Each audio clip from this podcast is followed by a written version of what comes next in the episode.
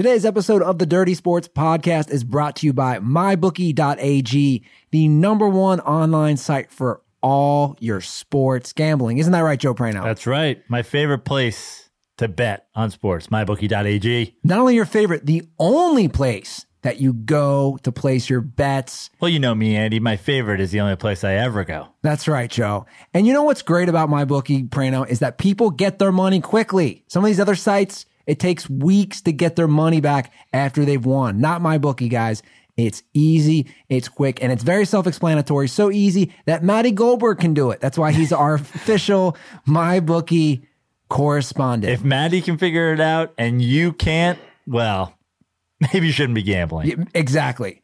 And the best My bookie is like the Coach D'Antoni of betting websites. Seven seconds or less to get that Bitcoin. That's right, guys. And the best part about my bookie is that they will give you an extra 50% deposit, 50% bonus, I should say, with your first deposit. Simply put in that money. Let's say it's $100 and you get an extra $50 to bankroll. I love with. that you always do 100 because it's easy math. Put in 150, get an extra 75 bucks. Put in 180, you get an extra 90 bucks. I like round numbers, fam. All you got to do is use promo code DIRTY to activate that offer. So visit MyBookie today or call 844-900-BETS. Play, win, and get paid. Today's show is also brought to you by SeatGeek. That's right, Joe. SeatGeek, the only spot and the official Dirty Sports spot to get your tickets. And we're not just talking sports. No. We're, we're talking comedy shows. I was at the SeatGeek. I went to SeatGeek the other day, Joe. Because Got you some Kevin Hart tickets? no, you know what's back here? Uh, is Book of Mormon.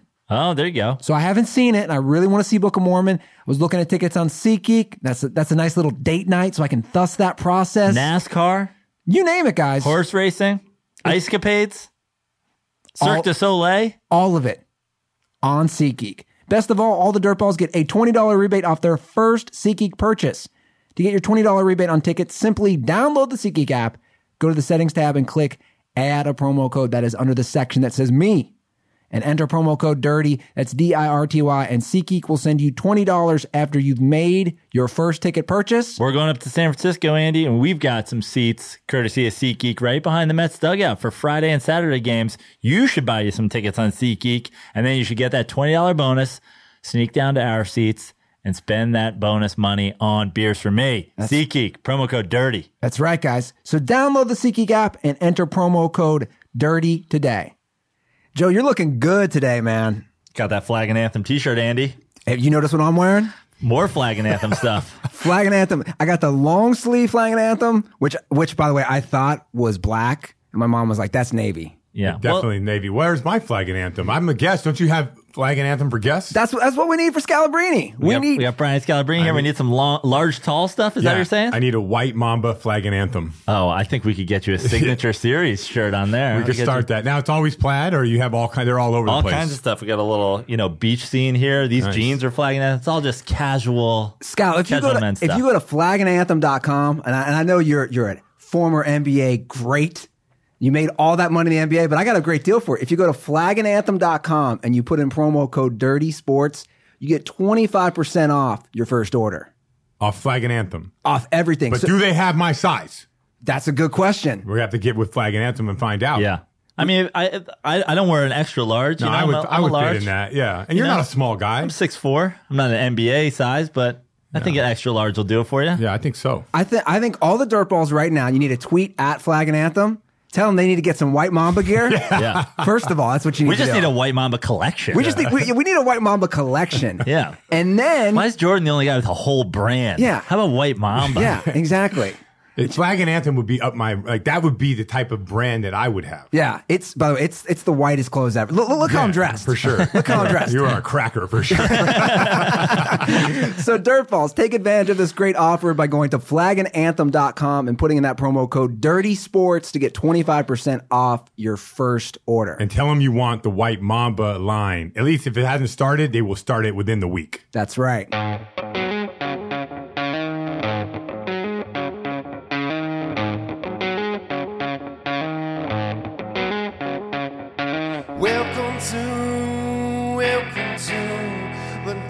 Sports Podcast. I said, welcome to, welcome to the Dirty Sports Podcast with Andy Ruther and Joe Prano. Welcome to, welcome to the Dirty Sports Podcast. Welcome to the Dirty Sports Podcast. I am Andy Ruther coming to you live from Koreatown today, the Don't Tell Production studio with my co host, Joey No Chill Prano. It's great to be here, Andy. Anytime we're in Don't Tell Studios, you know it's a special show. We brought it out for a special guest. I can't wait for you to announce who's here with us today. We've we've already we're like 20 minutes deep into a pre-show discussion with our guest today. Yeah. So without further ado, I'm just going to bring him on because this is how we're going to do it today. 11 year NBA veteran, world champion. You can see him in the Big 3 tournament this summer. Brian Scalabrine, known as the White Mamba. Welcome to the Dirty Sports, my friend. So I um, was a little nervous going into this, but after the little pre-discussion debate, sort of, Yeah. I, I think we got some good we got some good traction of what we're going to talk about today, and we're right in the middle of the NBA Finals, so it's a good, good time for me to be on this show. What were you nervous about? Uh, comedians always scary. Comedians and, and us not knowing sports and No, no, comedians are they'll go anywhere, and Yeah. you know you always got to like walk that fine line, right? Yeah. That- no, no fine lines walking today. That's not how I roll. No, that's good. That's not how we roll. No, I know. and that's not how the dirt balls roll. No, no, it's not. I'm sure. I bet you there's some crossover between the Dirt Balls and the Scalamaniacs. I know for a fact there is, especially with you playing all those years in Boston. We have a lot of Boston fans, and- and we, by the way, we like to we like to talk shit about Boston a lot. So this will be an interesting show. Oh, you can't talk about my city like that. no, I mean, is it like what? just a Boston fan in general, you know, the the outspoken Pats fan, the fi- four fucking rings, five fucking rings. Tom every Brady's the ring. fucking greatest of all. Well, you fucking guys all agree with that. He is the goat. We He's not the goat. Oh my uh, gosh, we had this conversation earlier about LeBron. Now there is no discussion when we're talking about Tom Brady. Now. Well, well, so now that with with uh, football, it's like a whole. To me, it's always a whole different world in football. At least when we talk basketball, it's the greatest of all time. We're, when you're on the basketball court, you're a basketball player. But now, are you saying Tom Brady is the greatest quarterback of all time, the oh, greatest yeah, that's what football I mean. player of yeah, all yeah, time? yeah. I'm sorry. I'm sorry because Okay. I I agree with that. Like you can't compare like an offensive player with a defensive player. Yeah. Yeah, he's the greatest offensive player of all time. Greatest offensive player of all time. You, go, Yeah. you give him the whole side of the ball. Yeah, You why just- not? you just- Okay, okay. the most influential offensive player in the history You're of the you're- sport. by the way, the GOAT term was coined for Mr. Jerry Rice. You're just taking it right Yeah, out of that- his mouth. It happens. It happens. I mean, I mean, the goat could get moved around, and there could be someone that could be a, a goat later on.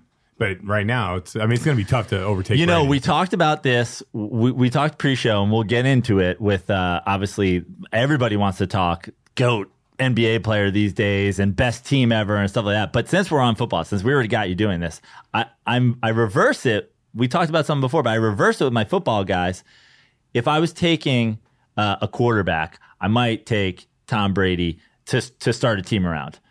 But if I was had one drive, one drive for the Super Bowl, I got to put that in Joe Montana's oh, hands. Oh, I'm so glad you didn't say Eli Manning. no, I mean, don't, don't, I was like, I might have to leave. don't don't get me wrong. He's pretty high on that list too. yeah, he did. He, he delivered, but, But but Joe Montana, you know, the same way everybody talks about Michael, it's like six and zero, did it every time. Like Yeah. you look at Joe Montana, his Super Bowl record is not just perfect; his Super Bowl statistics are perfect. He Never you threw know, an interception. That's why I think like when you start comparing the greatest, you have to look at the results, right? That's Right. like in in the one instance where you really got to look at like, well, when it mattered most, did he deliver? And if a guy delivers when it matters most, then you can you can make that argument that you should go with him. But you know, we're so we're we got now we just got to get into it because we were talking LeBron and Michael before uh, the show, and I feel like we came to a a, a, a friendly place finally. At, at first, I was like, "Ah, man, I don't know what's going to happen on this show, but um, you know, you just called Tom Brady the goat. Tom Brady, he lost a couple of Super Bowls to my boy Eli Manning. Joe Montana, he goes out again statistically perfect. You know, he he didn't have to come back in Super Bowls because he was never behind in Super Bowls. Agreed. Um, so you you're going you're going ahead and you're throwing the goat on Brady, and you were throwing the goat on Jordan. I feel like maybe where whereas I'm doing the opposite. I'm throwing you know if I had I'm giving LeBron my greatest player of all time, but I'm I, I, and I don't know who my goat quarterback is, but if I say if I have one drive, how do I not how do I not choose Joe Montana? So if you're taking one game, are you taking LeBron or Game Seven NBA Finals? Jordan, I mean Jordan always won in six, but if it, Right. if it was Game Seven or a closeout game, who are you taking? I'm taking LeBron James. Wow. But if I had, but if I had one shot, if I Did you say that yesterday after uh, I 11, uh, Warriors go 11 0 in the last two minutes, 38 seconds? Right then and there, they had a ni- the Cavs had a 98% chance of winning that game. All, I mean, all he has to do is just get a layup. All LeBron has to do is get one bucket. As great as he is, you, you should be able to will your team to one bucket. So you're putting that on LeBron then? Yeah, I do. You put that, but see, this is what I find interesting. If you look at breaking yesterday, and we're not going to, Joe and I aren't the biggest stat guys, you know, because we think a lot. No, well, I think that this with this conversation, it doesn't become stats; it becomes to getting it done. But what about Meeks coming back and saying LeBron sat two minutes yesterday? The team is down 12 points in those two minutes. When he's playing, they're up five. Does that make sense? Yeah, So I. I understand plus minus. So, so basically, my point is, yeah, you went, you, you got that degree from SC. You don't need a degree from SC to understand plus minus. But what about me saying coming back at that is like, like what, what the fuck else can he do? No, no, just find a way. Okay. Just find a way. That's it. Like, it's just find a way and, and, let's eliminate. I, I get it. Like, I understand that the right play to Korver. I understand that he had a bad situation in the corner with Iguodala. I understand all those things, but I, at the end of the day, just find a way, whatever that way is. You're the greatest. You're, you're, you're, okay. I don't think he's the greatest, but people want to label him as the greatest. The greatest find a way. Joe Montana finds a way. That, that pass to Dwight Clark, was there like the, the cleanest play in the world? I mean, he's fallen away. Like the greatest find a way. Brady down in the third quarter, 28-3. The greatest find a way. Jordan steps back on Karl Malone, gets the steal, comes down, pushes off. The greatest find a way. How can the greatest, I don't care how great the Warriors are. I don't care what, what if you want to blame this team or they just find a way to win. Obviously they're there. So if they're there, they're found a way to got, get there, find a way to close the game out. That's it. But now Kevin Durant comes down and he gets the bucket. He he comes off a screen. He's got an open look. He cans it.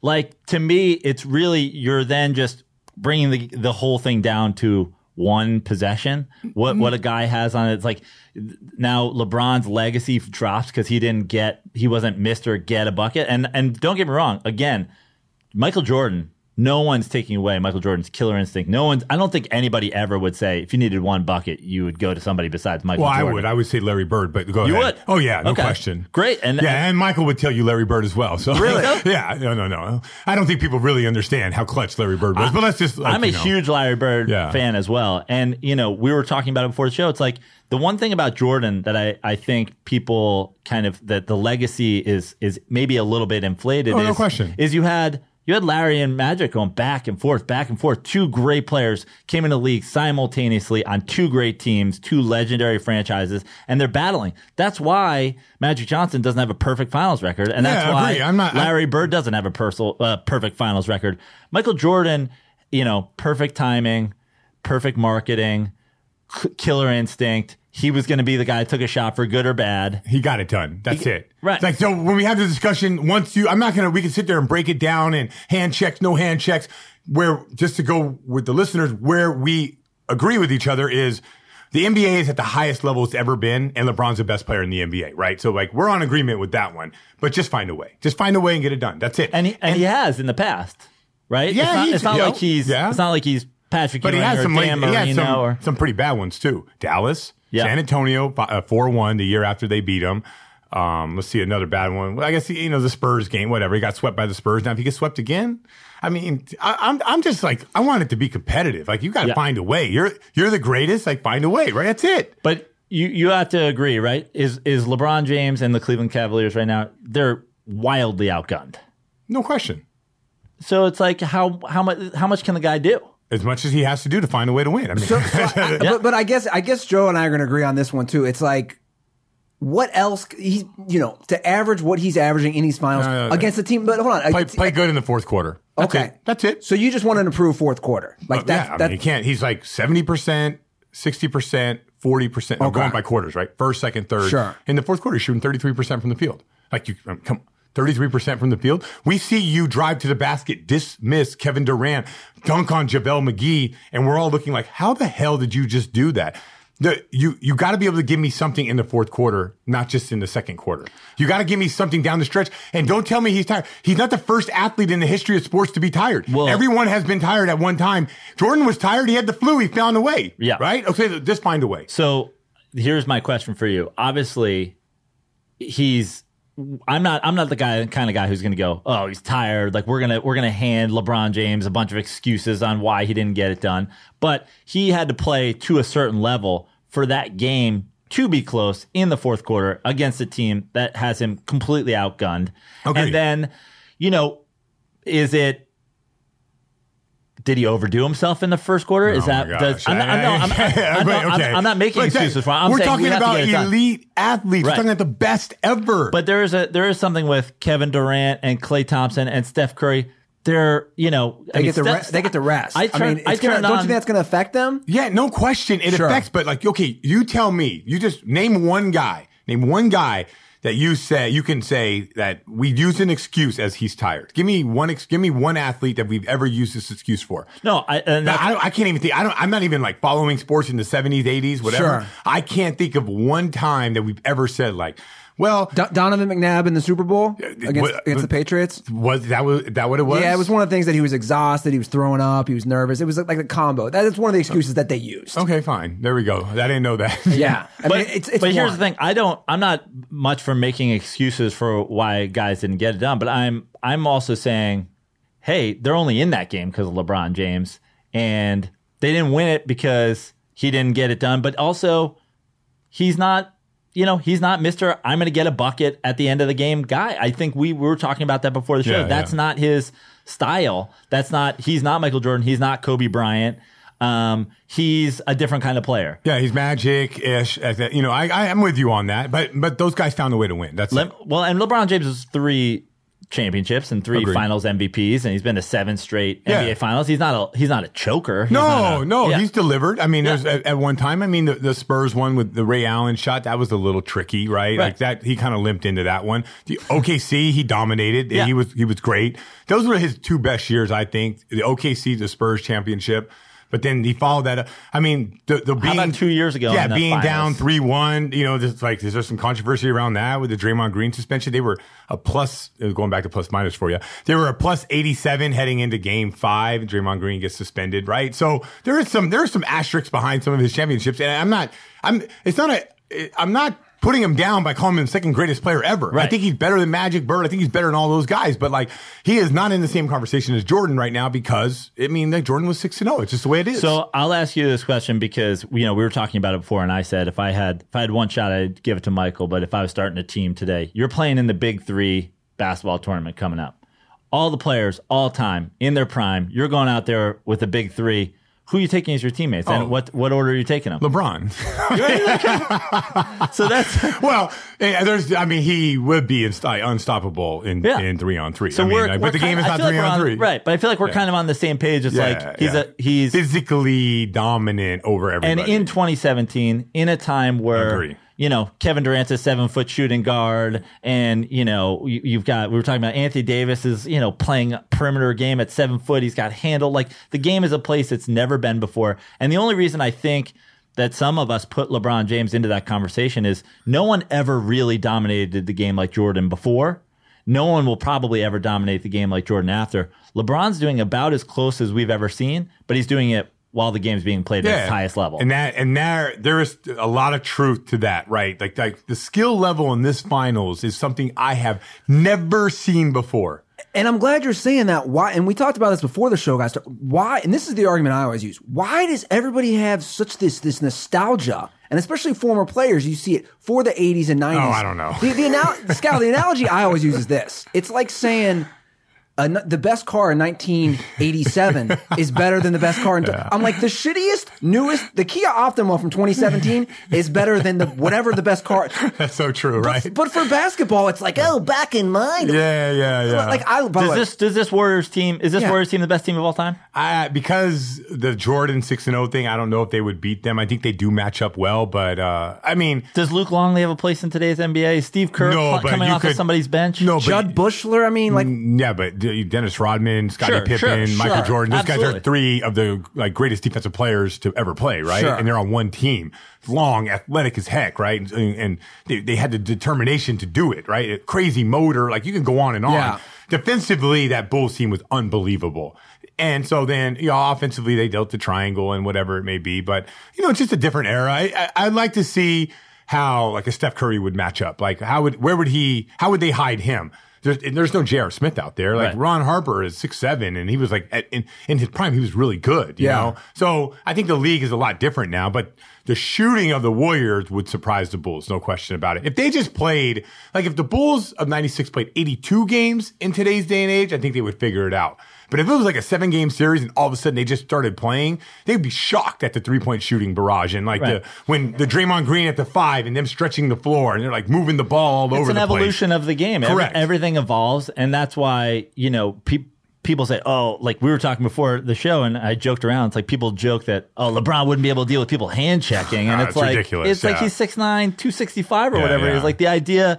I mean, Reggie Miller existed in the '90s. You know, he's a skinny guy. He's a three point shooter. He wasn't exactly uh, bodying guys. No, LeBron would dominate at any era he played in. There's no question about it. He would. It's just, uh, but I also think Jordan would dominate today, right? Like you can't touch Michael Jordan. How good would he be? You know, it's just there are some players, no matter what generation they. Play. Bill Russell could play in today's day and age. He's Right. six nine, athletic. It's like he's like DeAndre Jordan, right? So Yeah. we could see like there's all kinds of guys from different eras can play in today's game. You know, that's that that will happen now.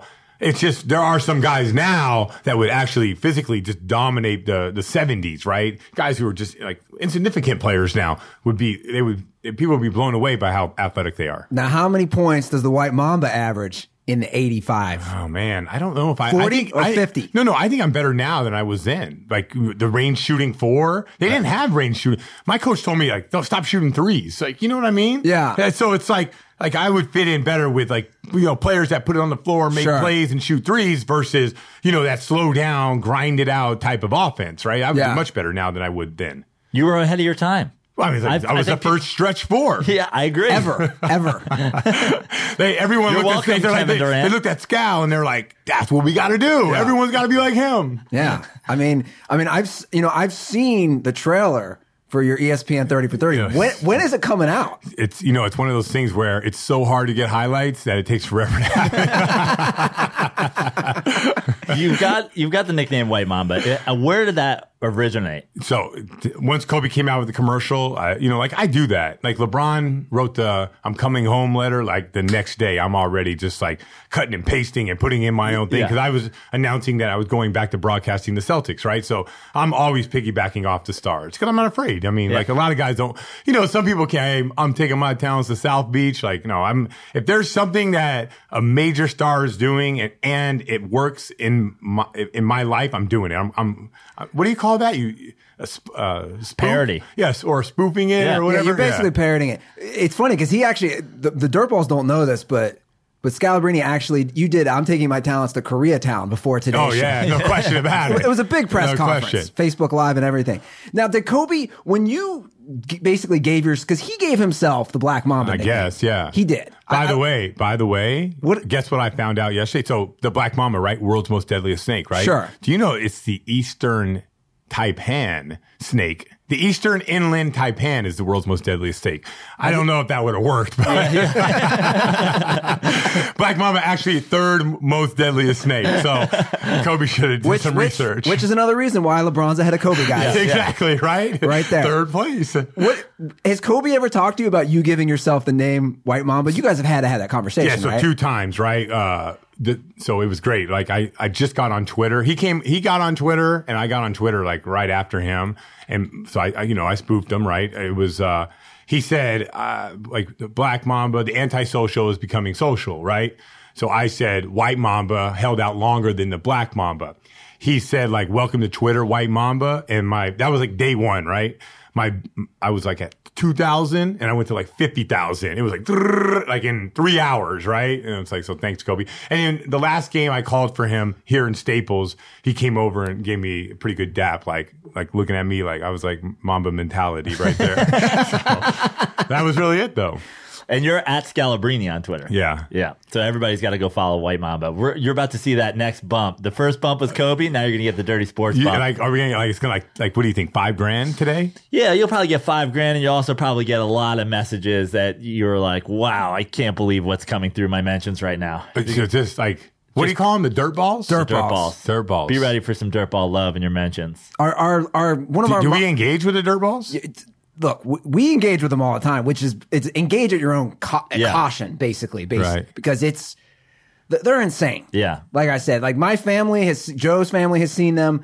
You know, when you start bringing them in, they camped out at my goddamn parents' house. I know. I heard this story. It's a great story. Like, like my even after the pitch that day, they came in the backyard, and my dad's like, "What's my you know my dad's a seventy three year old guy, just just in the back, just what are these kids doing?" I'm like, "I don't know, Dad. They're they're insane." how Yeah. many how many dirt balls are there? You think? That's a great question. Just uh, yeah, around. Ten thousand. oh, that's not that many. I Yeah. was thinking Yeah, you're gonna take a hundred thousand. Strong but mighty. So of Small the but ten thousand, how many are scalomaniacs? I guess maybe- we're about to find out. Yeah, maybe one, well, they're all now. all every, all ten thousand. Like you, it's I can't be the first podcast that you guys have pumped over, right? But or is it more like this kind of works? Like yeah, this the way you're tri- killing it, you're already killing this. So they they're all officially scalomaniacs at this But do you guys say that to everybody? Like, don't just like you know yank my chain here. This is No, not. no, no, no. No. We're not Okay. bullshitting you. I'm telling Okay. you. I'm telling you. They're gonna they're they're gonna be scalomaniacs, and if, if you see any condoms are for Brian Scalabrine, then you'll know Yeah. you didn't hit with a couple. So- that's, that's how they say that you they don't like yeah, you. if you don't like you, condoms are for things they don't like. Condoms? Yes, don't. It's very confusing. Look, it's we should just move on to something else. Yeah, it's- yeah. it's- I'm trying to understand. Like, why would a condom be bad? That's like good times, right? Well, well, you'll see because I end every show saying condoms are for pussies, but people get confused that condoms Dude, actually. you're living that rock star lifestyle? Are you? You're living that rock star lifestyle in LA? No, no, Dude, you're I- living on the edge, man. you're you're nuts. Little does Scout know that I just went uh, over six months celibate on purpose. No, I'm not living. you were a sex addict? No, no. he, he was a, he was a Tinder addict. Yeah, let's- I'm gonna deflect. I'm gonna deflect this conversation. Let's let's, let's get. A, I know nothing about his sex life. I'm just kind of like, you know, Yeah. okay. Well, this is this is an easy transition for me. We didn't even have it on the. Thing. But you're you're married. married three. Uh, uh, how long have you been married?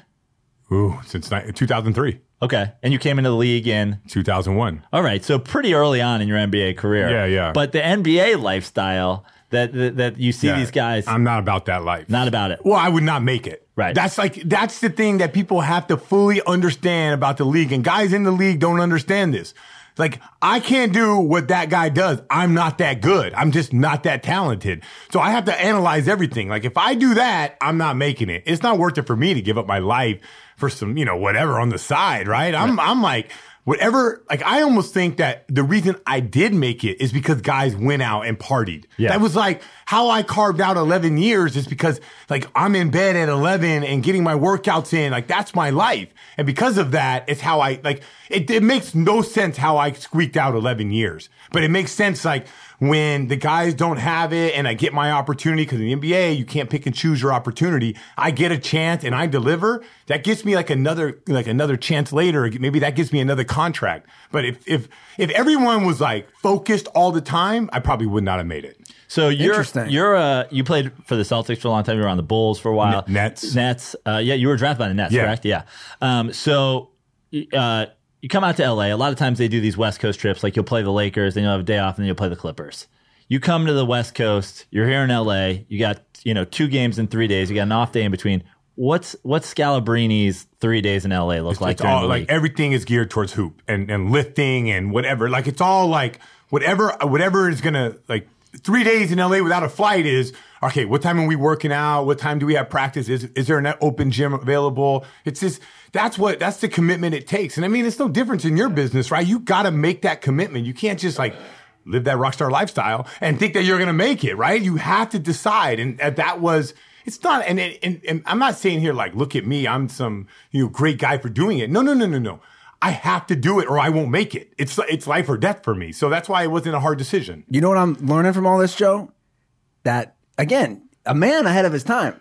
Thusting the process. He was thusting the process before thusting the process was even happening. You know, they talk about they talk about trusting the process, but we have our own thing at Dirty Sports called thusting the process. Don't that's a whole other story too. Yeah, you're looking at me with that confused. Yeah, it looks like that's a, it's not thrusting. No, it was thrusting, but Andy wrote it on his whiteboard and he forgot the R, so then it became I, wrote, I wrote it wrong. Thusting. Yeah, I have, I have a You spelling do that. issue. You do that a lot. Former English teacher over here too.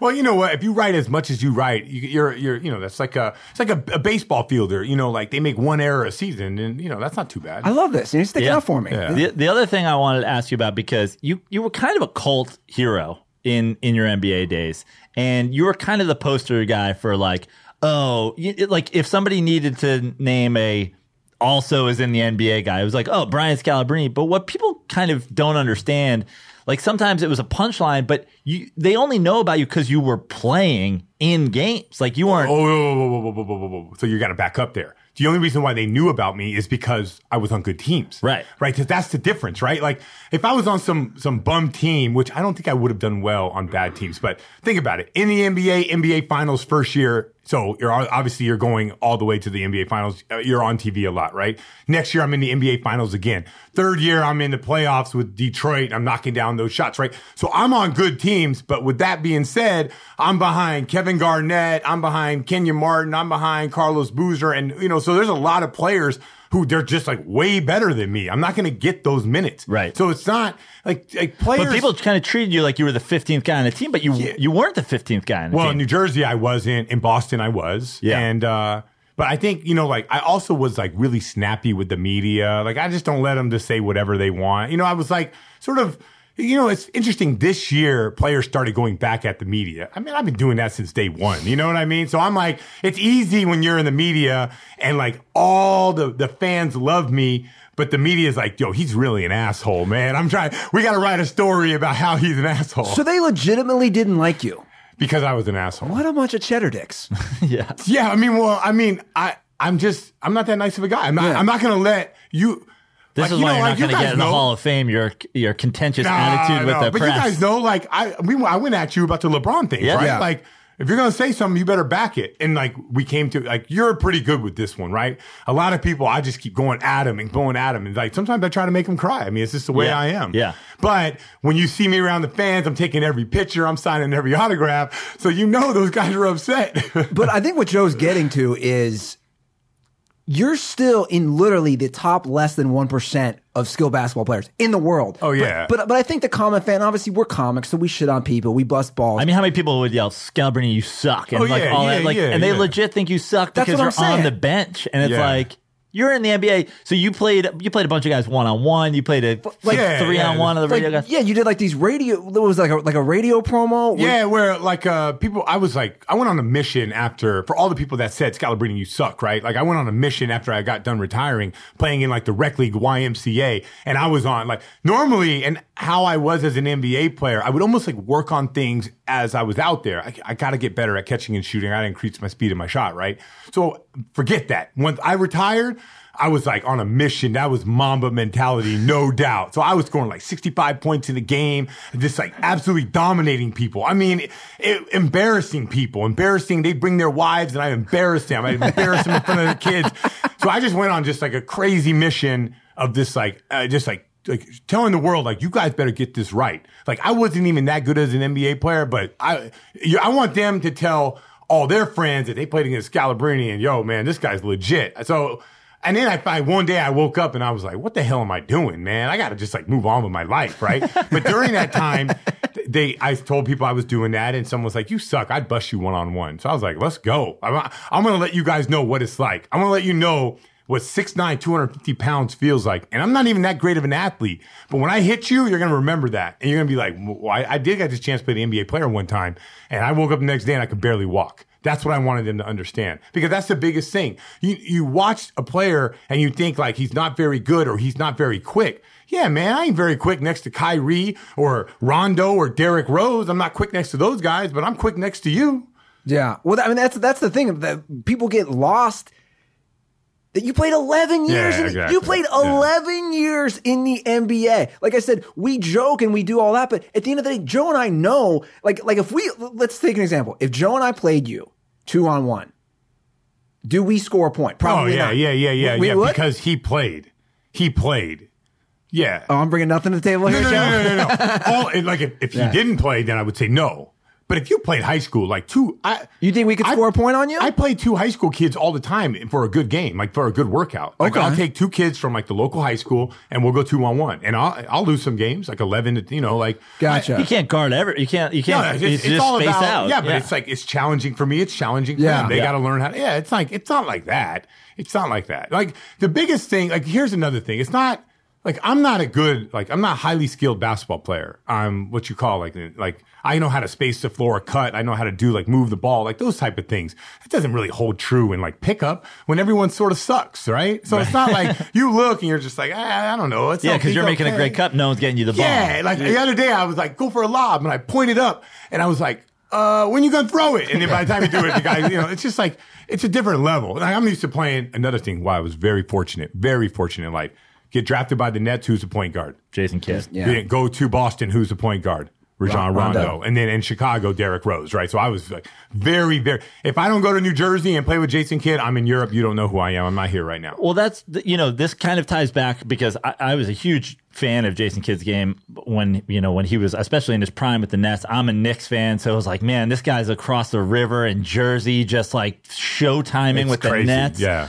but great example of a guy like Jason Kidd's not Mister Get You a bucket at the end of No, the game, no, no, but what he did for a team in just being a facilitator, you guys went to two NBA finals, Correct. on Jason Kidd getting everybody involved. And that's where, you know, we come all the way back to the thing. It's like, you know, there's a difference between a guy who's going to get you a bucket at the end of the game and the way a guy can affect the game just to, in in all aspects of Yeah, it. Jason yeah. Kidd is, I mean, he's an all time great. Yeah, but don't have the conversation of calling him the best player ever. Right. Yeah, I don't think that's anybody it. is, but- right, like I'm saying, uh, I'm saying if we're having the conversation, like I said, to me, it's like a compliment. Where's right? Where's Jason Kidd on like the all time 50. point guards list? Oh, for point guards, probably ten. You know, like coaches and GMs would probably put him ten, and you know, like the players. I don't know if they have like players that don't play that didn't play with him don't necessarily give him the respect that he deserves. But to me, man, that guy was unbelievable. And then he, especially late, late He got me career- paid. Yeah, yeah. I mean, just imagine how good he has to be to get me paid.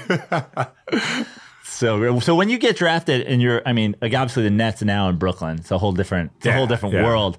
But you get drafted, you're going to New- Jersey. Are you just happy to get drafted, or are you happy that you're playing with Jason Kidd, or you're like, Mm-hmm. Well, fuck, I got to go to New Jersey? So I, I got drafted when they had Stephon Marbury, Right. And then the next day they traded for Jason Kidd. It changed everything. Because Yeah. when, when, so I'm in LA, and I clearly I watch Phoenix a lot because they're on TV. They play the Lakers, and so you, you know it's just you understand how good he is. And then you know I didn't really know how good Stephon Marbury was, but when they got him, I was like, dude, this is gonna be great for me.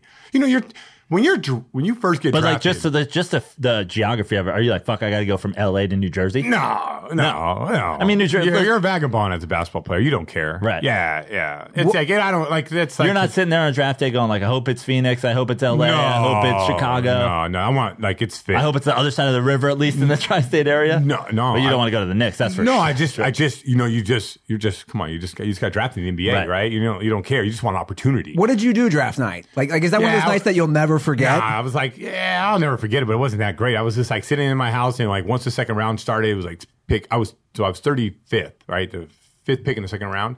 Like one, two, three. I'm like, man, F this, man. I'm going back outside. I don't need to watch this. And then four, five, 35th, cr- my parents and everyone goes crazy and they're like, you got drafted. I was like, where? New Jersey. I was like, all right, cool.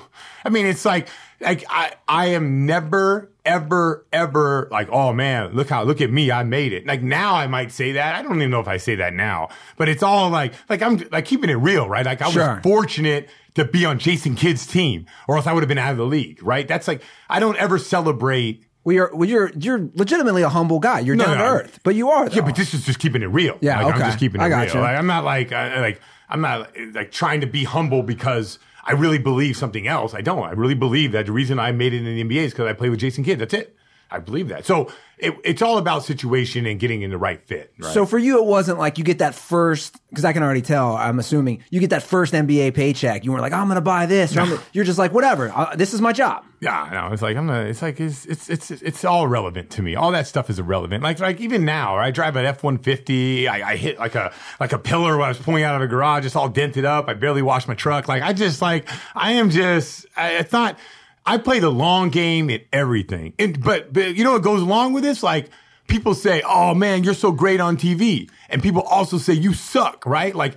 I don't listen to either side of them. I don't listen to the people that say you're good, and I don't listen to the people that say I'm bad either. I, I need to do that. He's right, though. But you can't pick and choose. Yeah. Yeah. Well, You no either- one's saying Andy's good, so we got he's got. Oh, that's tough, man. That's tough. That's why they call him Joey No Chill Plano. Always busting my balls over here. No, that's tough. Like you, you, you got to get some. You know, praise, right? One one of every ten. Well, wait, wait, hold on. Can I ask? Yeah, go for it. Yo, so I heard that being a comedian is sort of like a dark life. True or not true? Well, I think a we don't have to get serious. No, I'm yeah. No, for I- sure. I think a lot of people who become comedians do it because they had a dark life, because they they come from a place where they have you know this thing inside them and they want it, and the way that they get it out. Some people write music, you know. Some people write, you know. The sad movies. Some people get up on stage and they talk about their pain, and that that's their best way. Maybe they're maybe they're not you know musically inclined, so they take a mic and this is where they express their pain. I think being a comic can be whatever you want it to be. Okay, Like, but let me just. It could okay, be therapy. I- I- for my, sure. my life's not super dark. So Yeah. you're up there and you don't know if this shit's funny or not. No. No. So you're kind of like, this is like insecurity at its highest point, right? You're Hell up yeah. there. Like me, I know my life story is inspirational, but no one needs to laugh, right? You, you have to make these people laugh. And you're going in saying, hmm, I don't know if this is or isn't. You can't think that everyone is, right? No, Every, but- every joke is funny. But you, you know, as you, the same, sort of the same in basketball. Like the first time I tell a joke, I don't know where what it's going to do. As I start doing it over time, I'm like, I know this works a little bit. It becomes my corner three.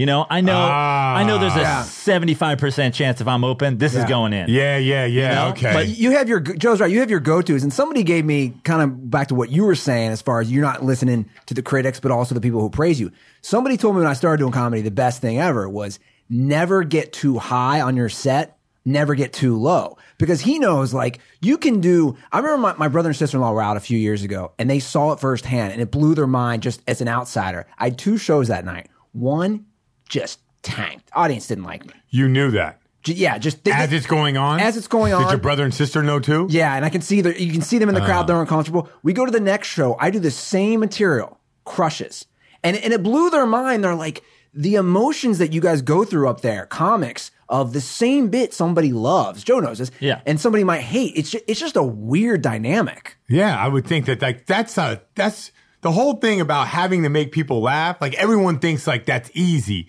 Dude, that's not easy. Yeah. Day in and day out doing it is not easy. And that's your job. And I wonder if like once that's why I always thought like once a joke went bad, do you like rethink your whole routine or you just like, man, I, I'm committed. I'm, I'm rolling. it's really it's really kind of a time and place thing. You know, w- w- the move that you would use against one guy, you're not going to, you know, you got a smaller guy and you might try to take him to the hole. You got a bigger guy, you know. no, you but might- the corner three analogy was good. Yeah. So for for me, like I can look at an audience and go like, don't go too edgy with them. It's kind of an older crowd. Yeah. You know, or you get you get some you get Ah. some young people and you're like, oh, start talking about you know Instagram. They're gonna eat that up. Yeah, start yeah, talking, yeah. make fun of the Kardashians. They're You gonna be all know, you know before they come in what they're going to be. you can you can kind of sum them up by like the general you know demographic. Okay. And, and I would say the good thing about both Joe and I as comics, we can both do crowd work. A lot of comics can't. So, like, if my material isn't going that well, it's like, okay, hey man, what do you do for a living? You know, just talk to the guy in the front row, try to find something. Because comics who can't do that,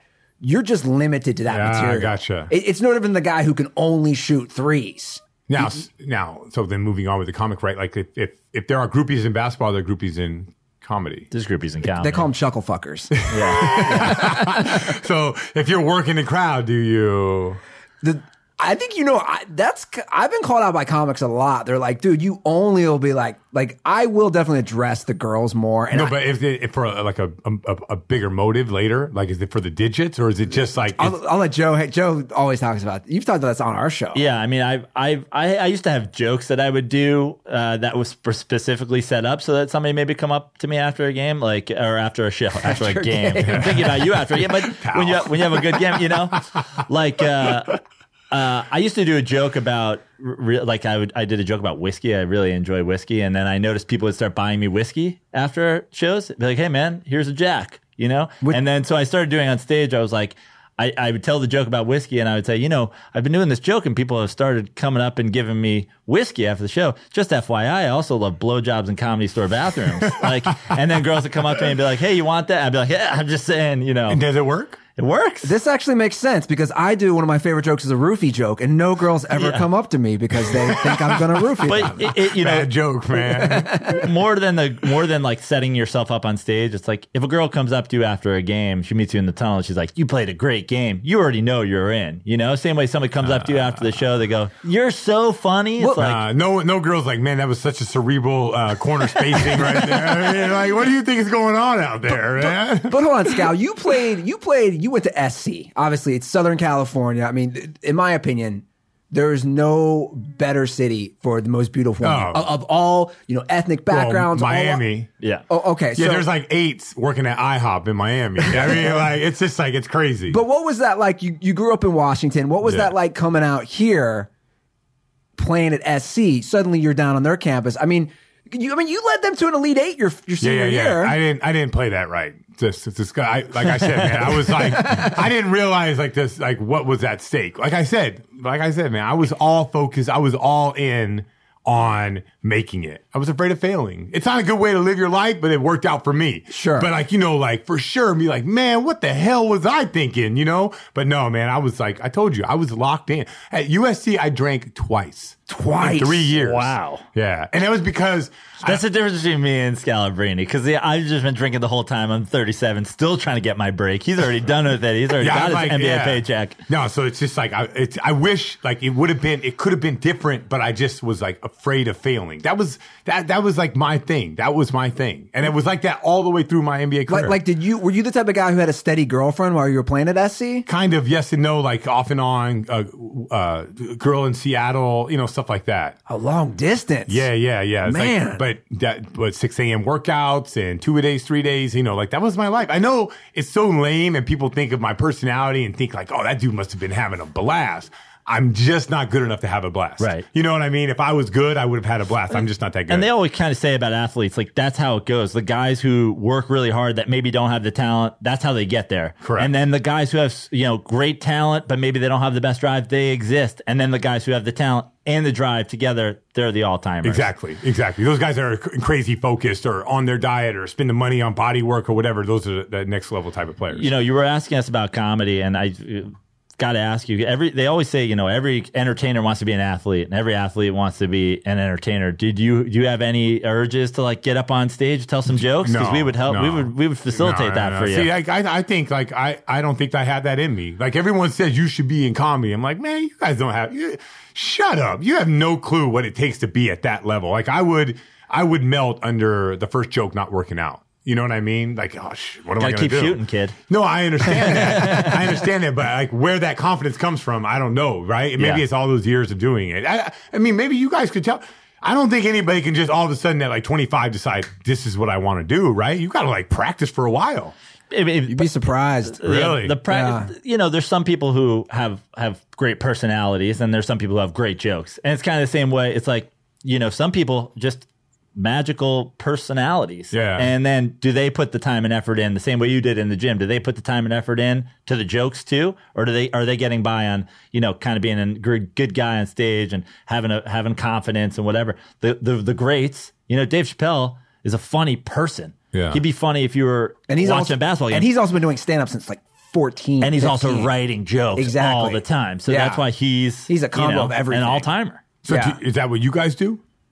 As far as Like, like, are you guys writing, writing, writing, writing jokes and then practicing, practicing as many performance? Like what, what is that level? Like, is there, you know, it's funny because sports, I really believe sports is not necessarily about, like, I do believe there's some breaks involved, but I don't think it's the same as like acting or comedy, right? You Yeah. gotta like, a lot of things have to go right to make it in that Sure. business. But in sports, like, you know, like I'm six nine, I'm going to play at this place and then I'm going to get seen. And then, you know, it's like kind of like works its way out. But for comedy or for acting, you have to have breaks, right? I'm For sure. I'm, going to put myself like I certainly don't have the Kobe Michael Jordan like killer instinct of of comedy. I'm going to put myself as like Lamar Odom. Lamar Odom. You know? The- but good, like back in the prime. Yeah, back in the yeah, prime are you, are Lamar you Odom, smoking like, crack now? Yeah, Are you, yeah, like- yeah, like, not that one, is this a confession? After the uh, Kardashian curse? L- L- uh, Lamar Odom how six ten, almost Phenomenally great- talented. If he worked, Yeah. I mean, he was a six man winner. It's fu- He was a great NBA player, Champion, two time. champion. But but if he had wor- if he had had the Kobe drive, what what could he have been? Yeah, like on Garnett's level. Yeah. For sure. So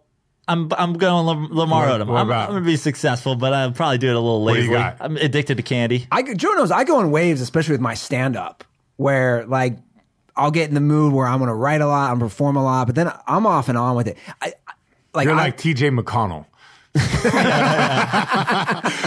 like you don't belong here, but you keep dominating. I just, I just love. just kidding. That's so funny, TJ McConnell. I can't wait for those memes. See, that's the thing. The dirt balls instantly. There's going to be a meme with my head on TJ McConnell. I take that. lot. So, so like TJ McConnell has been trying to get like they've been trying to replace him for the last like four years, but they can't do it. Right? He just like keeps going back. Yeah. Joe knows that's me with dirty sports. Like this, this is my baby here. Like I, you know, whether it's on stage or doing this or doing radio stuff, like making people laugh and doing creative stuff. You know, and and and I love that we have Scalabrine and we're talking about our comic. I our know. I'm like, this is you flipped the script on us. No, This no, is it's great. good. No, I'm, I've always been fascinated with comics because as much it's, I think it's like an oxymoron, right? You got to make people laugh, but along the way, like it's like a kind of a like I always thought it was like a dark road to make people laugh, but it might not be. you But know? but in a way, to answer that, there there are Joe and I both know we'll talk about things that like I used to. My brother served in Iraq. Like I used to have jokes. Literally, guys died next to him, and, and I would do jokes, trivialize like ma- trivializing my life. That that's how I would work through through therapy on stage. Be like, my brother is at war every day. Like what I'm looking at like cat videos on YouTube. You know, that's yeah, how, yeah, yeah. and people would like it. But I would also have instances. I had two different instances. One time, a girl came up to me after a show and was confrontational, and she's like, "How dare you? My brother's in the army too." And I'm like. So was mine. This is my therapy. Like this is, should be your therapy too. Where she's like, "You're, you know, you're mocking our troops," and I'm like, "Did you listen to a fucking word I said on yeah, stage?" Yeah, yeah, yeah. No, this is how we deal with it. Yeah. You know, it can be bad. It's got got really serious there for Yeah, me yeah. on the dirty sports. That's how I do it here. yeah, you turn the tables on us. All right, go ahead. You- you- you- also, you just replaced Andy. You're, you're my co-host now. See how hard he works at the, at the broadcast. I don't have. You a just took his computer. You know, but I, I do want to talk about the Big Three tournament. All right, let's but, do it. But before we do that, we got to talk about our friends at mybookie.ag, right, Joe Prano? That's right. Because Scal, If, I'm if you, if you bet on a possible Warrior sweep, you got some some maybe some money coming your way. you got some money at mybookie.ag. Couldn't be that good. No, it, it probably couldn't be that good, but I bet if you go to mybookie.ag, we got a promo code DIRTY.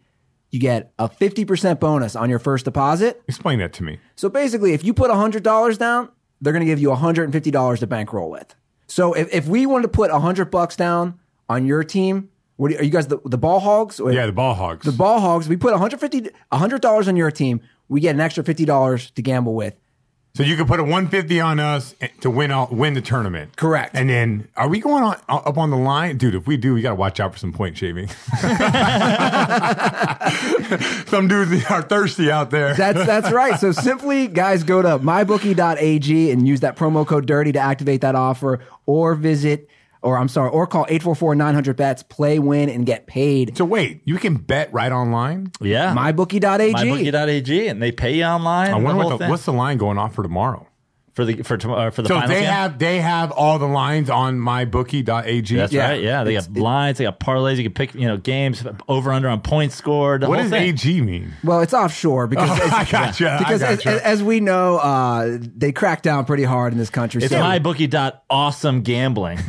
That's good. Yeah. that's good. So they they made le- they they made weed legal and they cracked down on gambling. Yeah, man. Interesting. Yeah. it, it's a it's a very bizarre time we live it's in, a right? very bizarre time. By the way, real quick before we get into the big three, you bringing up the weed thing. Did you see all the reports that the Cavs locker was Yeah. reeking of weed after game two? Do You just think like, what do you make of that? Well, I I find it so hilarious that Steve Kerr and Phil Jackson both came out and said like, yeah, you know, I had smoked for my back. Sure. and it's totally fine.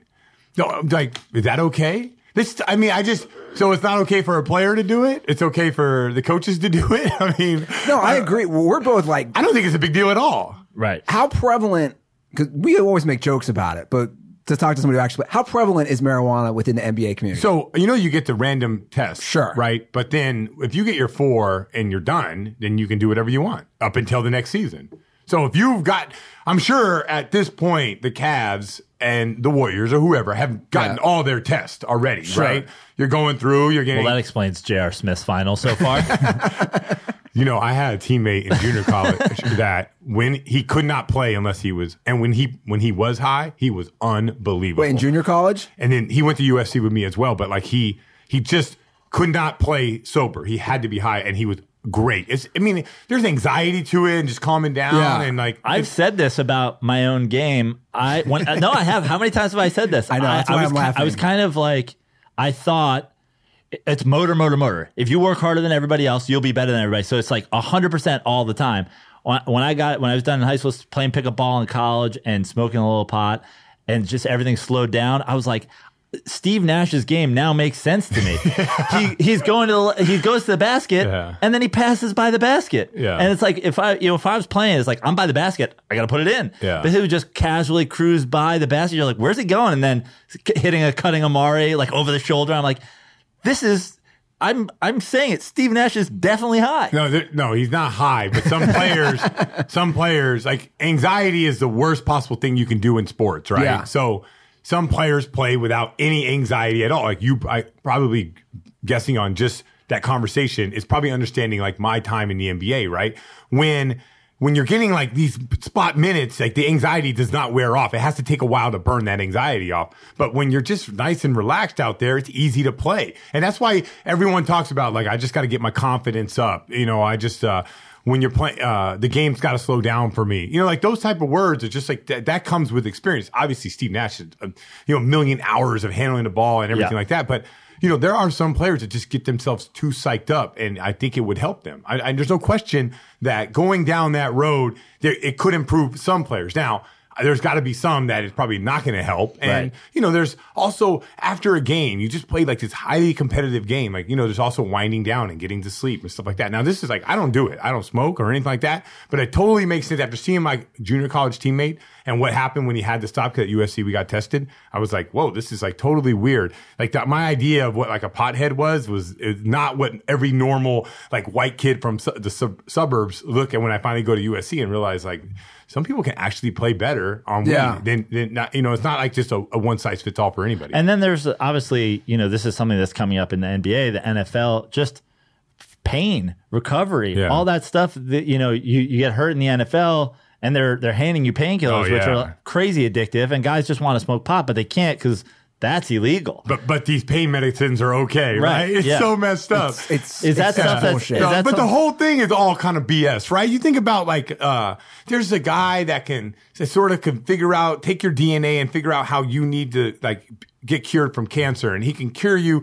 And I'm just like you know, going like you know like paraphrasing here, but it costs like three or four thousand bucks of, of this different type of medication, whatever. But the FDA calls him a quack and do, doesn't approve him. But the hundred thousand dollar treatment that doesn't work, that we're going to approve that one, right? It's just like there's just I don't know what the like. It, it, we hear like big business, big pharma, like that has to be true, right? It has to be true. I heard something earlier that I'm thinking of a new segment, by the way, keeping it real with the white I mean, mamba. I heard that there's this drug company that they do cancer, you know, drugs, right? Sure.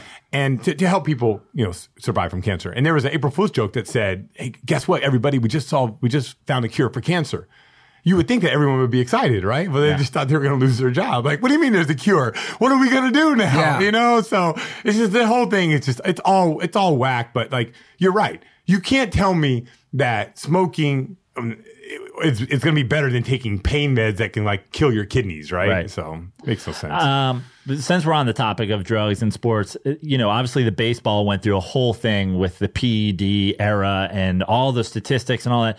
You know, there's a lot of talk about the NBA that you know because they haven't had that that moment that you know the the spotlight's not on them in terms of oh is this guy there's did you see any of that stuff in your time in the NBA anybody taking that and and would there be any reason that they do some people go oh you, you don't want to get too bulky and blah blah blah like but well, people but that really understand yeah PEDs, it's like, you know, like Lance Armstrong was on PEDs. Right. That he looked like he was like 400 pounds Yeah. or anything. Like, they're not all end up being like WWE wrestlers, right? So, uh, but the answer to your question is no. I never like sensed that anybody had like roid rage or anything like that. So I don't know. no one came to you and was like, "Hey, man, you know, it would You- help you." Yeah, they should have, man. Yeah. I, had that, I had that whack body, man. that could have helped me. Jeez. No, I don't. It, it, there was like in 11 years, there was no evidence of anybody I ever saw where like, oh man, this guy's like, or he was No talk around or He was locker no. terrible, and then Yeah. he was really good. Like I never sensed any. Or a guy was just like one year he was X amount of weight, the next year was 40 pounds heavier. Nothing Yeah. like that. I never saw anything like that. Yeah. So I don't know. You know, like in in uh, in baseball, I guess that's a it's a big deal. But those guys are like, you ever see a baseball player like their back is humongous. These guys are humongous. You don't see that type of thing in in uh, in, in, in basketball. But is in football, is it a problem or not? Like I would think in football, you like have to do it, In- right? In football, you know, they were the first ones that one of the first leagues that was on that on the we're we're testing for it. Lyle Okay. Alzado Yeah, yeah. died and, Oh, I and all that, and so it's like one of those things. Something has to happen. You know, the, the same way that uh, all these sports are. Something has to happen, or else you know we're turning sort of a blind eye to Yeah. whatever. Our guys doing this in locker room, you know, not our problem. Then somebody comes out and you know, like in football now, there's all this talk of you know, uh, you know.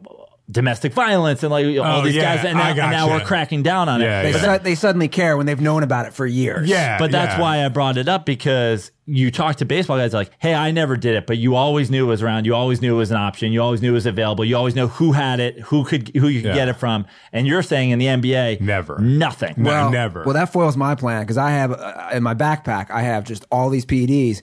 I was I was gonna give to Brian. when you gonna start using them? no, I was gonna give them to you before the Big Three tournament. yeah, I don't think they test. I should try that Get, out. get you juiced up. Let's You talk. know what would be cool if I did, you know, like just actually came out and said like I'm gonna do them and I'm gonna see if it improves my performance. Like- like a like a, a how high me like a. doc- Did you ever see the documentary with Doug Benson? No. So he, sm- he Super high me. Yeah, super Yeah. high me. How high me? Well, I don't know what I'm talking What, about. what okay. it was like, it was a super size me. Remember the McDonald's yeah. one? It was basically that, but he did it with pot. And then he, you know, I think he took a He- he took- SATs and he So took a wa- driving test. So he wanted and- to see. It's basically what you're saying. He wanted to see if the mar- if marijuana affected basically his cognitive ability. And did it? It really didn't. I, Really I, Like, he did not- passed the driver test. I don't know. I was I thi- I, was, I think hi- he- I was high when I watched that movie. I don't remember. I think he did better on the SATs if I That's remember. great. Yeah, anxiety, man. Yeah. But we should do that with you before the you know the big three. PEDs. What do you think? Yeah, a couple like. Are you uh, are you couple excited? months. Are you excited Yeah. about this? Yeah, this really is, am. You know, Joe and I have actually when this all came out, we talked about it on our show because I think it's such a cool idea. Like, E- Everyone thinks that. Like, like- people, people really believe that like the NBA should buy this league as a transition for like re- retired players. like how did you get how did you get involved? You're a captain. Yeah, no, I mean, I got a big name. I mean, that's why I'm the same reason why I'm on this show is the reason why I'm a captain. Like, because we're talking about it right now is the reason why I'm a captain. So, but you got to see it, man. Like, dude's looking at me, like the guy's trying out, trying to get drafted, looking at me like, how are you a captain, man? You sucked. like, man, I got juice in this business. Who's on your squad? So uh, Rasual Butler, Yeah. Josh Childress, Derrick Byars, Dominic McGuire. I picked no guards. I think the, the key to this tournament is have guys that are all six eight and above. You don't have to switch. You don't have to be in rotation. You don't have to protect against small guys. Everyone could rebound. Everyone could shoot. That's the, like the sort of the style I'm going with. I didn't take a center. I didn't take a point guard. You ki- you're kind of like we're all stretch s- We're all stretch. Stretch two threes and fours, two Yeah. threes and fours, right? That's what we are, and so that's kind of like my uh, my philosophy, and we'll see if it works out. I think the best team out there is Kenyon Martin's team. I think they uh, he, it's, Kenyon Martin looks in phenomenal shape, and he has Al Harrington on his team. He also Right. has phenomenal shape. So and, and they and they drafted. Uh, Rashad McCants, who was the best player at the tryout. So those three guys, I mean, just alone, they're probably the best team. But I like what we have. We're yo- we're the youngest team in there. Wow. Yeah. Yeah, I'm looking at the rosters now. I mean, this is just such a cool idea. And I forget who I for, I remember I picked a team. I picked I think I picked a team with Mahmoud Abdul Rauf. Oh, Yeah. man, at 50, he was hooping out there. That's what I'm saying. I just remember That's him three-headed being like monsters, yeah. him Yeah, but- being a, but like he's a small, and Yeah. that's why like I liked him a lot. But I you watch the games, the three on three games. Just think, a guy goes from the top, and you kind of drive, you spin, you spin. Eventually, he just gets right underneath the basket. I Right. was worried about that, and it wasn't just him. It was a lot of guards who were small and couldn't like hold their ground. But as far as offensively, he'll be fine. But I, I, re- was, I remember watching. I mean, when he played, he was sort of the original Steph. Yeah, You were like, how is he getting his shot off? How is he making them Yeah. from so far? And I, I mean, you're saying at 50, uh, just the fact that he's still out there at 50. It was unbelievable to watch. At 50, it was unbelievable. And I think he had. Did he have Richard Lewis on his team? Is that, is that the same squad? Yeah, that team is Rashard Lewis, Jason Williams, Kwame Brown, uh, Eddie Basden, and, It's gonna uh, be. That's gonna be a fun team. That's and for Gary sure. Payton's coaching, and reserve is uh, Hakim Warrick. yeah, the, the Kwame Brown is a good pickup for them because they need some rebounding on that team.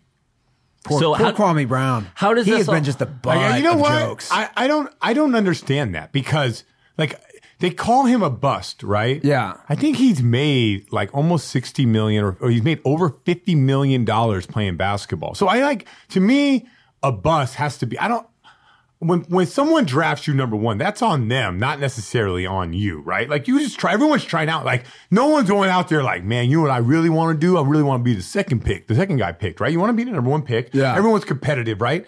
But like, I don't think that he's a bust. I think like guys like Anthony Bennett that didn't make his second contract is a bust. But Kwame Brown, he's he like played for 13 years in the NBA. Like, how is he a bust?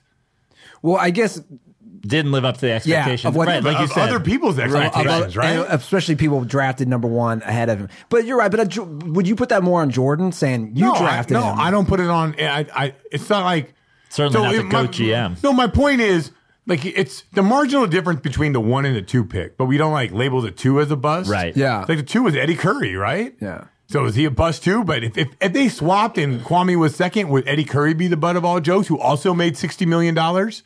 Like, if, I mean, come on, man. If you made sixty million dollars, you think like Right. you could say whatever you want about me. I I, I made it. And, Yeah. and that's kind of the thing, you know, you're being an NBA guy. It's like you exist in the league this long, you get paid this much. It's like you made a living playing basketball. I That's- know. That's like, but and and the other thing is, guys often throw the bus term out. Somebody gets hurt, it's like. Yeah, the guy, it's bad luck. that. Yeah, Like, what do you, you know, what are you going to do? And also, we've talked about it a ton on the show, but your situation, you said you're kind of a Hall of, you know, you play, you play with Jason Kidd, who's a Hall of Famer, and that's why you're in the league. No question. It's like, Peyton Manning obviously was going to be a great quarterback no matter what, but he showed up to a Colts team. He had Marvin Harrison. He had Marshall Faulk. Edgerrin James. Yeah, Or- or no, no, no, Marshall sorry. Faulk. Yeah, Then he got James. that's right, It's like sorry. they just sent you know Ryan Leaf out to San Diego to be a bust. Yeah, like it was like yeah. you were going to be a bust. Yeah. I, I don't think Peyton Manning would have been a bust in San Diego, but it's partially the situation. No you question. know? Like, yeah, it, I, it was funny. I did this golf tournament with a bunch of these quarterbacks from the Pac-12 per se, right? Like Joey Harrington, uh, Asasopo, right? And they talked about like the worst thing you can possibly do in the NFL is be drafted, play your first year, and not have a line. Like there's a there's like a ninety percent chance you're going to be a bust. Yeah. but Yeah. you need to like go and see how it is and study film with Peyton Manning, and then eventually the line gets good. Then you get back there and you need a good running back to hand it off to. And after like a year and a half of that, then you can start dropping back and, and throwing. You start dropping back and got no line, you're going to throw interceptions and you're going to lose your confidence. You're going to be a bust. And I was like, in the NBA, you want to be out there screwing up and then eventually you'll figure it out. And they're like, no, no, no, no. And when you're a quarterback, you can't do that. You want to have like all the easy stuff first and then move on to the harder stuff. I mean, I think I think the Carr brothers are a great example. Both Fresno guys, both high draft picks. One goes to an expansion Texans team and was sacked the most times ever. Like he just kept getting the sack Ever. record. Yeah. Every year he set the new sack record because he had no line, and people are like, "Oh, first pick overall, total bust." Yeah. His brother gets good. You know, same same family, same college. Breaks his own brother's records, goes a little bit lower down to the Raiders, better offensive line, and now they're talking about this guy's one of the best young quarterbacks in football. Yeah, yeah. Yeah, and now people are getting tattoos of his face, uh, like on their baby's head. Yeah, yeah. In, fucking El Segundo. That's not true. that can't be true. Yo, fool, what you talking about, bro? You know, Ra- you know Raiders fans, bro. On their baby's head? Yo, man, we don't we turn down for never, Scott. You know, I know you're the white mom, but yo, actually, Ernie's got a Derek Carr tattoo. So on this Big Three tournament, how hard do you think guy- are guys going to be trying Yeah. real hard? Yeah. because that's what I was going to say. I, I would think that would happen. I think it's and and uh, so Ice Cube is sort of talking there, and he's saying it's going to be a different type of league. He, he's like promoting trash talking, he's promoting physical play. You know, like no fighting, right? Yeah. You know, that's just like you can get a bad reputation. Good luck with that. Yeah, but it's going to be like totally. It's like the anti NBA, right? It's like- Love that. Or you know, like NBA, there's like no flopping. No, there's gonna be all the opposite of that kind of stuff. So. What kind? What, what's what's your trash talking? Like like do you have? Yeah, yeah. I have like my standard line in, in the NBA is so great. It's so great. Guy drives to the basket, kicks it to me. I make a three. As I'm running back, like, oh man, your coach is for sure taking you out of the game. you better, you better shoot the ball because there's the only way you're staying in is if you score on me right now. I can, and I can 100% bait every player into shooting the next shot. They're like, dude, he's right, man. If I don't score, I'm going, I'm going to the bench. That's incredible. So that's gonna that's gonna be your go to in the Big Three tournament. Uh, that's not the same. I, Yeah, it's a little different I don't. right? Like, I don't have like that. I, am not that type of trash talker. Did, did you get heckled? was- did you get like heckled for being you know a big Oh, redheaded yeah. white guy? Yeah, for sure, right? Yeah, you, I embraced it all the way. Yeah. yeah. Like it, it's the self, like Eminem in Eight Mile when he finally has to do that final rap, right? Like he doesn't know what he's gonna do, so he just kills himself, right? He's like self-deprecating to. I live with my mom in the trailer park. I'm white trash, right? So I do all that, like to the fans, you know, like you suck. I can't believe how bad you are. I know, man. I can't believe I'm out here. It's just unbelievable. you know, like, like you, what do you say? Like, how do you come back to that? Like, this is like, you, you just, you just one up every single person when they say something to you, you know? But, but you're right. You basically by doing that, it's kind of like on Twitter, I, and I don't do this as much. God, now I respond. But I, in the past, I used to res, I used to retweet the hate. You just it takes the power away. You suck. You're the most unfunny comic. Why would anybody ever like you? And you just retweet that, and it's like, well, I just took it away from you, which is basically yeah. what you're doing. Yeah, but yeah, it's a it's the anti former NBA player that talks about how great the 70s and 80s were, Right. right? Like I go, I'm so the opposite of that. Like, come on, man. Like, I, there's no way I should have made it in the NBA, but I did. You know, like I was so bad, but you know, like how did I get 25 million dollars for playing basketball? It's insane. Why do people like me? I don't know. It's insane. You know, like so I just go along with that, and that's it's like kind of my thing. Do you do you remember your best game in the NBA? Oh yeah, I 29 and 10 against the Golden State Warriors, You were on which team? the Nets. You were on the Nets. Yeah. 29 and 10 against the Golden Can you imagine that? Like, I think I had 20, 18 points. So this is in your first couple years in the league. Fourth year in the Fourth league. year. Yeah. Contract year. Yeah. Contract. no, yeah, but it was like that whole like anxiety, Steve Nash Yeah. type of thing. It, it was like that. You know, I don't know if you guys remember. You know, you're saying you were high. No, I'm saying the game was slow. So, there was a game, you know. So just think about this, and I and this I don't know. I'm not like sitting here like you know like tooting my own horn, but like it's game five of this crazy Detroit Nets series, right? And guys are fouling out left and right, and I get put in the game and go off for like 13 points in double and triple overtime, and like they're doing the walk off interview with me. I just overall, because of all that, like I don't believe in the low end. I don't believe in the high end. If I get an opportunity, I, I truly believe that I belong and I should be out there and I like expect to make every single shot. It's just the way my mind is. So I went off in that game and a lot of people remember that game because Yeah, I it's one of the great playoff games. And like, how is this guy doing this? You know, he's making shot after shot. But I'll tell you, going back to the Steve Nash thing, right? The best, the, the most unreal play I've ever had in the NBA. Jason Kidd's dribbling and the, the shot clock's running down. So I'm like looking at him and I'm looking up at the shot clock. And it, instead of going like how it should go, right? Three, two, one, it, it, it literally went like this. Like it was like three.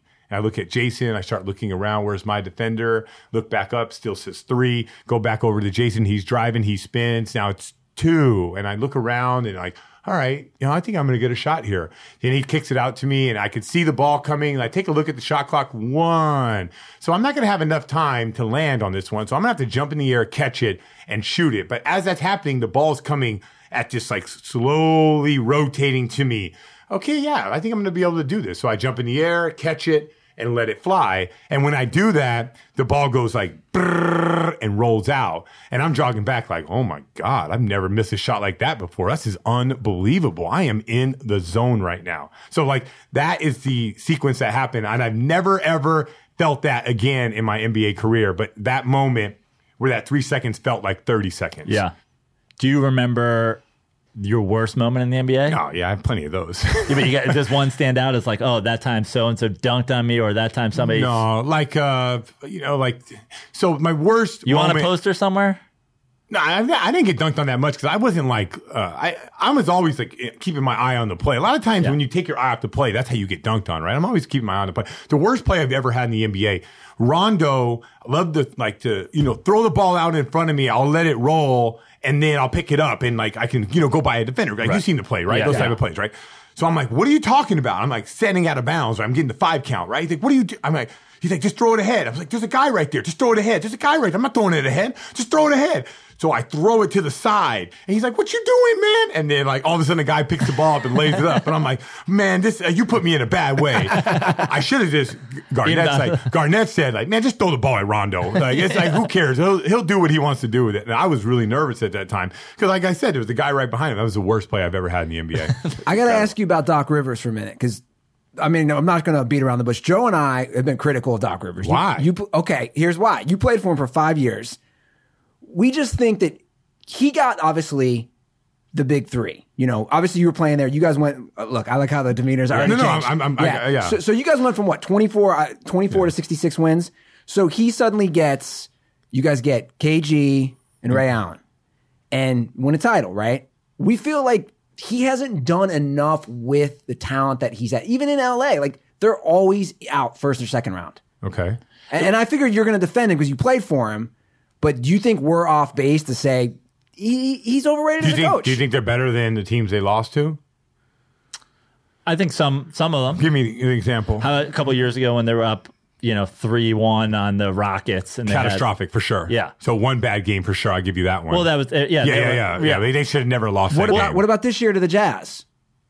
Uh, and I, and I know injuries happen. yeah, injuries. Well, here's what here's what I'm going to say, uh, and because here's sort of my take on the whole thing. Up until the point, and you were on these teams, but I, and not like I watched every Boston Celtics game. I'm a Knicks guy, but he was kind of panned as a coach while he was with Boston. A lot of people didn't like how he was coaching before the Big Three came. Then they come, but I'm gonna tell you and guys, then, like, uh, and then he obviously he wins the championship, right? And So then, are you giving him credit for that or not? of course, I mean, Okay. you know, So you, are you saying he was a bad coach before that?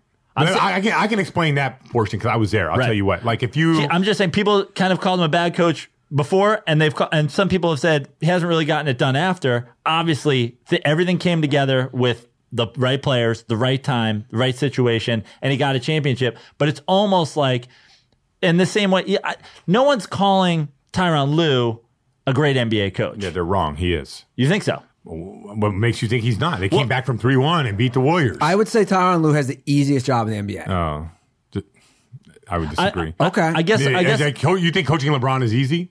I think that, and I've made the joke. I think him and I, and I also it was worse. And I, I you're going to think I'm nuts. I, I'm going to triple down on this. I think Stephen Hawking could coach the Warriors to a title this year. Who? Stephen Hawking, the guy who can't move in a wheelchair.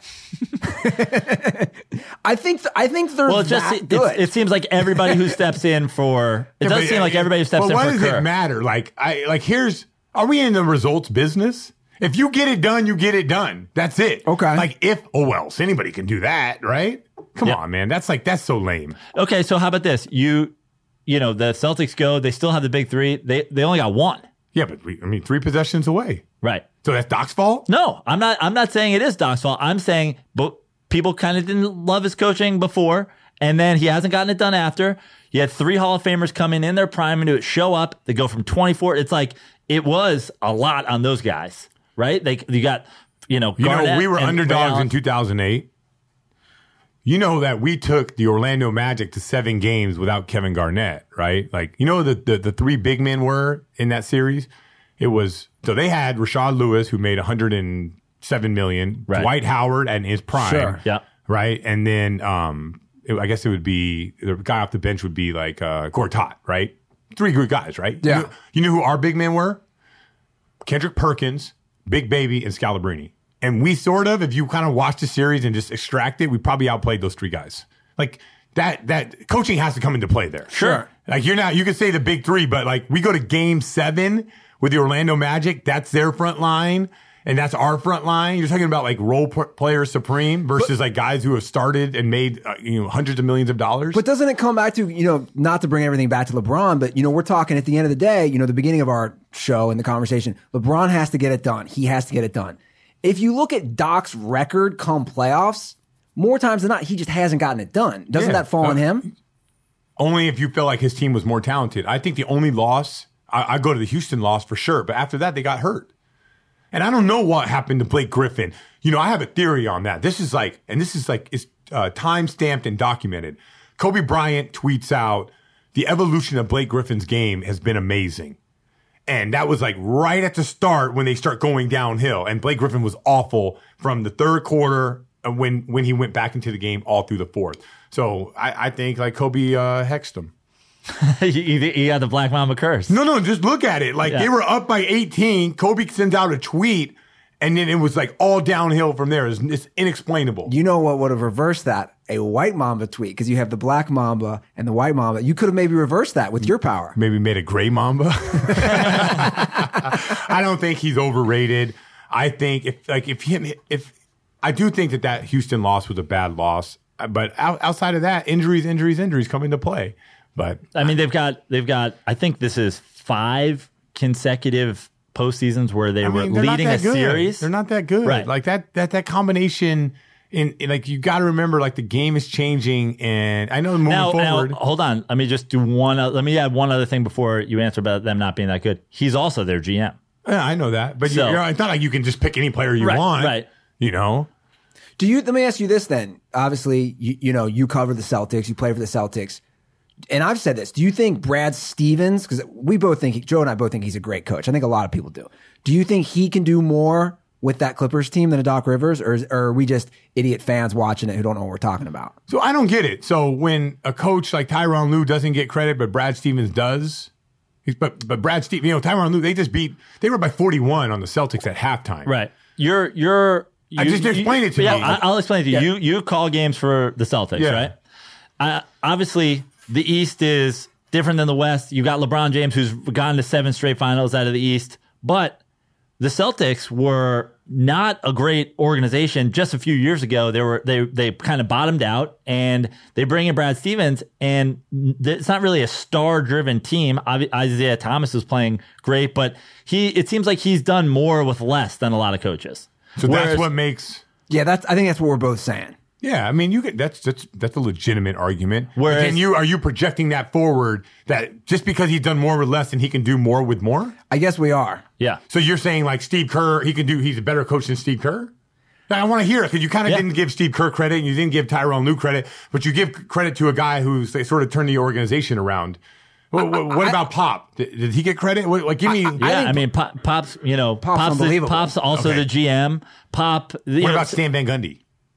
Credit or no credit? And well, so first of all, you're not you're not complete boob if you're coaching in the NBA, right? Yeah. Like everybody's qualified. It's just how how they stack up against one another. Like I was saying Yeah, before, but I think it's a very overrated matchup. Uh, exactly. Yeah. Like like I was saying before, I don't know if it was on air or before we started talking, but you know, I'm a Knicks fan.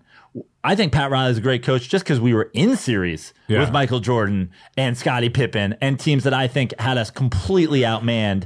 You know, Patrick Ewing, great player. A lot of people shit on Patrick Ewing because he doesn't have a but Patrick Ewing was going out there, you know, with the Derek Harpers, the John Starks, the Anthony Masons, the Charles Oakleys, and we're going six and seven games with Pippen, Yeah. Jordan, Yeah. you know, guys, and I think you know Pat Riley doesn't win a championship with the Knicks, and people go, oh, you know, is that you know he was no, the Lakers, yeah, Magic, yeah, James Worthy. It's like he was in those years because he had a defensive strategy, and he was in. But you you look at other guys like is Eric Spoelstra a great coach, Yeah. or is Eric Spoelstra had LeBron James and Dwyane Wade and Chris Bosh? What, look what he did this year. Like Eric Spoelstra is a great coach. There's a lot of great coaches in this league. I mean, Frank Vogel's a great coach, and he's got like kind of a bad hand in Orlando, and he's going to finally turn it around, and he's going to start winning some games again. I'm. I mean, look, I'm a, I'm a huge Mike D'Antoni fan. I think Mike D'Antoni yeah. a great I think he gets a bad. I think he gets like like they, people like shit on him left and right because he what- hasn't made a Western Conference Finals. I- but I'm it's- or off hasn't that. made Like, I don't. on. I don't know who would do that ever. Yeah. I don't know who would ever But I- shit on D'Antoni ever. but my thing is, offensive genius. They want to give the credit to the Warriors for going small. He started small ball. Uh oh. Uh oh. yeah. Uh oh. You you have a collaborator over Dude, here. me and me and Scalabrine, we have come, we have come, we've come together on multiple just gonna team. instances Just here. gonna team up on me. Like, over there's here. no way you don't respect D'Antoni. Here's my thing with D'Antoni. Joe and I, we've had. I mean, shit. That one episode, we must have went at it for 25 minutes. And again, to me, it comes down to results. I'm like, he's never been. It comes down to the difference between good and great. And this is an argument we've had with other sports too. I, I, I am not too quick to label someone like D'Antoni a great coach if you've never been to the finals. I'm saying you're a really good coach. But again, it's situation. If Brad, Mike, you just labeled Brad Stevens as a great coach, and he's never been to the final. Oh, mic drop moment! yeah, you're, Touche, you're- my you're- friend. And then the guys who do go to the finals and come back three one, you don't label them as great coaches, man. Yeah. Come on, come on. that's where I'm. I mean, Mike D'Antoni with this Warriors team. What, what would that look like? 160 points a game? you know, like probably be like I like the stuff that Steve Kerr runs. Yeah. you know, like he kept harping like if they keep going ISO, they keep going ISO, they're gonna get tired. It's true. You're gonna get tired going ISO. It's not an excuse. It is what it is. I like the way I like the offense. He invent. How about uh, Steve Kerr invented a new offense. He invented a new offense in the NBA right now that no one else runs. They go to the post and they split off it. Split. They don't run. They are 2019 in the NBA in pick and rolls. It's a pick and roll driven league, and they don't even run them, and they're winning championships. So I I, I give all coaches credit. Did you did you play for a coach that you're like, man, this guy doesn't know what he's doing? You don't have to tell us who that guy was, but guys get head coaching. no, because. I, I've only had like five head coaches, so it's not all right. well, it's not Doc Rivers. We know that. No, no, Doc knows what he's doing. Yeah. I, I would say like if if you guys uh, were actors and you guys had to act with a bunch of amateurs, right? Like Right. then and then all of a sudden people like throw you into that category, like like you want to be labeled bad because you're working with these people. All of a sudden you work with like three Academy Award winners and and you look really good. Like don't you? A hundred percent. Yeah, you're Uh, gonna get credit for that, Absolutely, right? So absolutely. I think if you deliver when you're with the, the the Academy Award winners, then you're good. That's how I look at it. Well, you know, I, I I'll say this. You know, coaches are kind of like directors, right? You you know you can have the great cast and you can have, but you got to put it all together For sure. right? Doc Rivers, he had some he had some Academy Award winners with that with that Celtics team, Correct. Right, and uh, you had Francis Ford Coppola. He's doing The Godfather. He's got De Niro. He's got Pacino. He's got Robert Duvall. But the thing with uh, Francis Ford Coppola, they say, hey, in three, you put your daughter in. Doc Rivers' son's out there playing basketball. He's getting criticized for it. Is is he is is that is that something that you question Doc's I like decision Austin? Rivers' game. Think you think he's got a good game? I think he's a twelve million dollar a year player. I don't think he's a twenty million dollar a year player. I don't think he's an eight million dollar a year player. I like his game too. Honestly, whenever I go watch the Clippers, I'm like, he should get more minutes. I don't. I But- don't. I don't. I, I don't understand the like if like it's the whole thing like the dad and the son. That's like Right. the only thing that it is. Like he's a good player. Well, I, I'm going to go one more thing on Doc Rivers because we're on it, and you know you played for the guy, and it's like it's great to have somebody here that can weigh in. But I feel like there's a lot of different kinds of coaches across sports, and some get you to a certain place, and then some can take you to the next level. He has taken the Clippers from being a punchline in the NBA for decades to 50 win season after 50 win season after 50 win season. Mark Jackson took the Warriors from a punchline in the NBA for decades to on the cusp of something. They got rid of him. Steve Kerr comes in. They're winning championships. Do you think there's some guys that are great coaches that can get you to a certain place, but then can't you get you to that next level? No. And so you you just there, that's not a thing in the in in coaching. That I just think it's like the players got you know it's The players and the Warriors got better. and Steve no Steve Kerr implemented.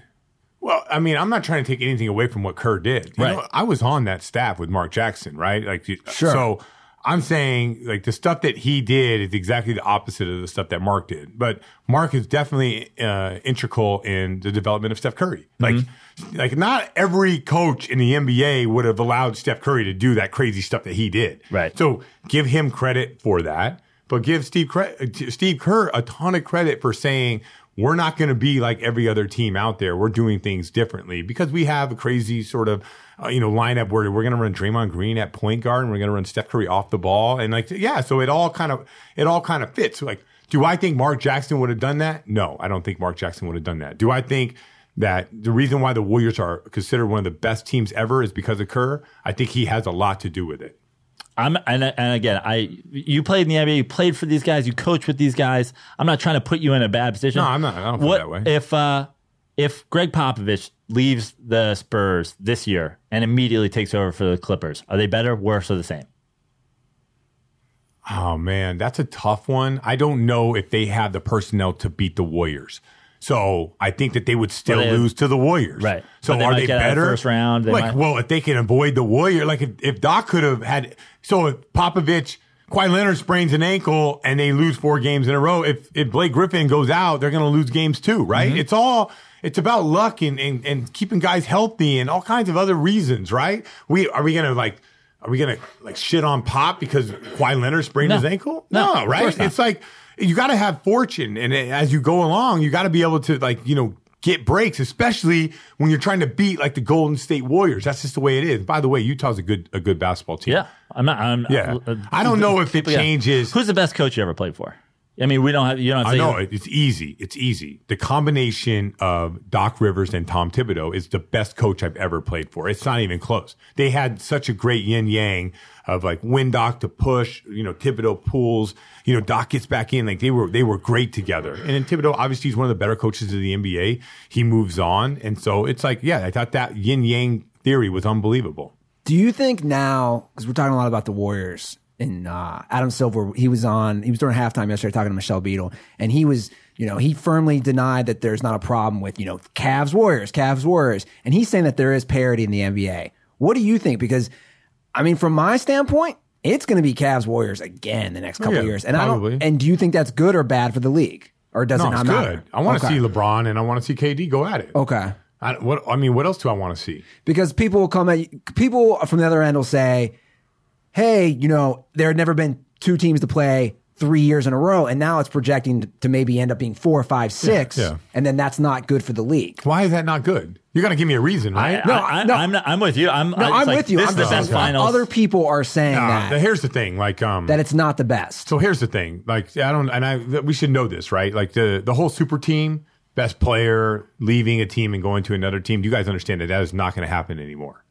Do we understand? The Why new, is that? Because the new rules of the collective bargaining agreement, to designate it early, the designated player exception, right? You're from, you're drafted. So Kevin Durant gets drafted by OKC. Now he's up for his contract in one year. Right. He's first, second, or third All NBA. Right. So he can sign uh, an extension before he's a free agent. yep. And that an extension number, like a Paul George, for Paul George, if if he let's just say Paul George was designated player exception, Paul George would sign for 120, four years, 123 with the Lakers. Yep. Or he's going to sign for 207 million. He's turning down 70 million dollars. With his- with the No Pacers. one's doing that. Right. You know, like KD gave up like I think it was like like it could have been over the course and the way that he structured it, like four million bucks, right? That's what he's giving up to go to Golden State.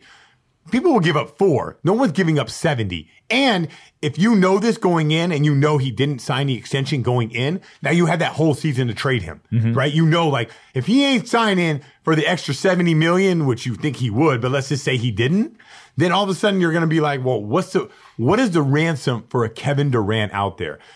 So I'll just say this OKC could have traded Kevin Durant for all the Celtics first round picks and, you know, probably like a Bradley and uh, like anybody else you want on the team, Right. right? That would have been like the going price for Kevin Durant. So with the new rule, no player is leaving anymore. Like if Paul George finishes first, second, or third team All NBA, he's not coming to the Lakers. It's simple as that. So, uh, with the Warriors set up the way they are, Yeah. obviously you've got Good luck. Yeah, Good like, luck. Right. Who has a chance? So here's here's what will ha- has to happen. So Cleveland will trade Kevin Love to Indiana. They'll get Paul George, and then they'll convince Melo to take a buyout with New York, and he'll go, you know, for whatever their mid level exception is, and that's the way that uh the that so our next year's Cavs Warriors is going to include Paul George, and it's going to include Carmelo Anthony. Wow, Now- so you're calling this, huh? That I mean, that's the only way. That's the only way that somebody competes with them, and the only team that could compete with them is the Cavs with LeBron. With, With, Paul George, yeah, with Yeah. adding players, like the, only, the only team. If you're not joining the Warriors, What would that do the to only, you, Joe? What would that do to your emotional state? You love Well, that- you love LeBron. You have so many issues with Melo. Well, that's what I want. That's You don't like Melo? That's my next transition uh, into in questioning here because as a Knicks fan, Carmelo Anthony just seems to me to be a guy though that his game doesn't really translate as much as other people's do to the modern NBA. If the ball stops when it gets to him, he's a one-on-one guy. He's not moving. You don't way- watch USA basketball, do you? well, here's here's the thing about USA basketball because I do watch it and I love the way Melo plays. And I, and when I, when when Phil Jackson took over with the Knicks, I said, uh, "How about Jim Boeheim? He seems to play great when Jim Boeheim's around. He played great at Syracuse. He played great uh, on USA basketball. The other guy who's on the USA basketball staff that I think gets that out of Carmelo is the way Mike D'Antoni's offense runs. I thought he hated him though. That's my thing. He was the Knicks. He's with the Knicks. They didn't seem He's to. He's playing with LeBron James. He's standing in the corner. He's Right. like knocking down shots. He's coming off the dribble. Like like uh, Melo. Melo probably has one good year left, and it'll be probably with LeBron. But now, do you think that Carmelo Anthony can be that guy on a Cavs team? Do you think he can be a The fourth, like, the fourth uh, best player on the team. Like he's fourth option. Well, well, I, I guess what I'm saying is, Yeah, the can- answer is yes. I guess what I'm, my question is, is is Melo's personality even allow him to be a fourth option, or is Yeah. he? No, well. I know I'm not as good as LeBron, but I'm I got to get more shots than Kyrie. No, no, no. He'll be fine. The reason I asked is because as a Knicks fan, we watched Linsanity happen, and Melo's out. Jeremy Lin's winning games, and I said, you know, the way Mike D'Antoni runs his offense is very point guard heavy. Jeremy Lin comes out of nowhere. He's doing this sensational Yeah, thing. yeah. I said the only way that this works when Melo comes back, because Melo's an I need the ball guy, is if somehow this kid out of nowhere goes undefeated and he's got a and Melo returns and goes, Well, it's working. It's gotta work. He basically went undefeated. Melo comes back, the ball's going through Melo, they lose six straight, yeah, D'Antoni's out of town. It just seems like maybe it would be I a- I doubt that he will like uh, strong arm LeBron James. That's Right. it. I mean, like, come on. I, I just think that it'll, it'll work out. It'll be fine. That, that is their only chance. And I mean, what you're sacrificing to win a championship. Yeah. And Melo will understand. Wow, look how many wide open shots I get. You know, like, come on, who on the Knicks is getting them wide open shots right now? Nobody. So Right. I think that I think that's really unless there's something I'm not seeing that's out there. I think that's the only way that they and, and LeBron is going to go for it. One one last hurrah, right after they lose this year. What can I do? I don't care what it costs. We're going to pay it. What can I do? This is what we're we're going to try to do. And you know, we go all the way back where where we started. It's like if LeBron James adds Carmelo Anthony, now they have a shot against this Warriors team, and suddenly, Well, yes, like, I also add Paul George, right? too, yeah. Okay, so you add those guys, and suddenly, right? He has a he has a, a better roster, and he goes in. It's like then the, the it's all this conversation about legacy. Oh, he's three and five in finals. You know, he took one team to the finals with that Cleveland team. Like they had no business being in the finals. Well, he should have went to the finals against Orlando and they lost. They got blasted. So Right. that falls on him too. Sure. So we only want to talk about the finals record. How about the times that he lost to the Celtics and like just like tapped out? Well- I mean, there has been some bad losses outside the finals. Right. He's only he, he has done something where he didn't make the finals and he had some bad losses, which people ignore those. Yeah. So we can talk about the finals record and we can also talk about the times where he didn't go to the finals. the same way I always say about Michael Jordan. It's like they say six and zero in finals, six and zero in finals. That means he made six finals. yeah. That's he, the guy played how many years? 16, 15 Well, you years. can't count the the two Wizards. Right. The two, forget the So I think it was like 13, right? Yeah. He played 13 So years. And again, the one year he came halfway back. He was Right. a baseball player, right? And- so, but he's getting, you know, he's losing, he's losing Eastern Conference Finals games to the Pistons. He's getting run out of the first round. You know what's a good argument for you? When Jordan went to baseball, the, The Bulls still went to the Eastern Conference Finals. no, no, not the finals. They were in the in the second oh round. no, and they went to the Eastern They went, Conference they, went, Finals. they went to the Eastern Conference Finals. We looked it up there. I think they won 55 games that year. No, no, no. Didn't they lose No, to the they- Knicks in the second round? no, well, one year they did, but they also played the Orlando Magic in the No, final. that was Jordan was back that year. right, Whoa, whoa, whoa, whoa, whoa. That, that's not what the year that Jordan didn't play. right.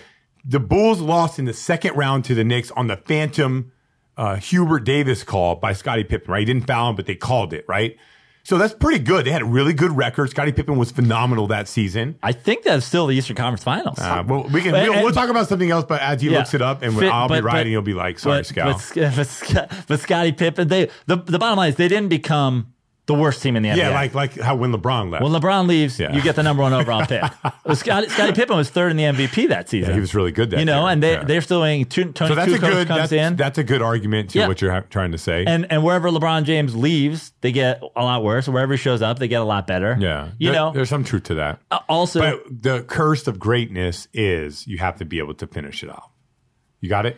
Yeah.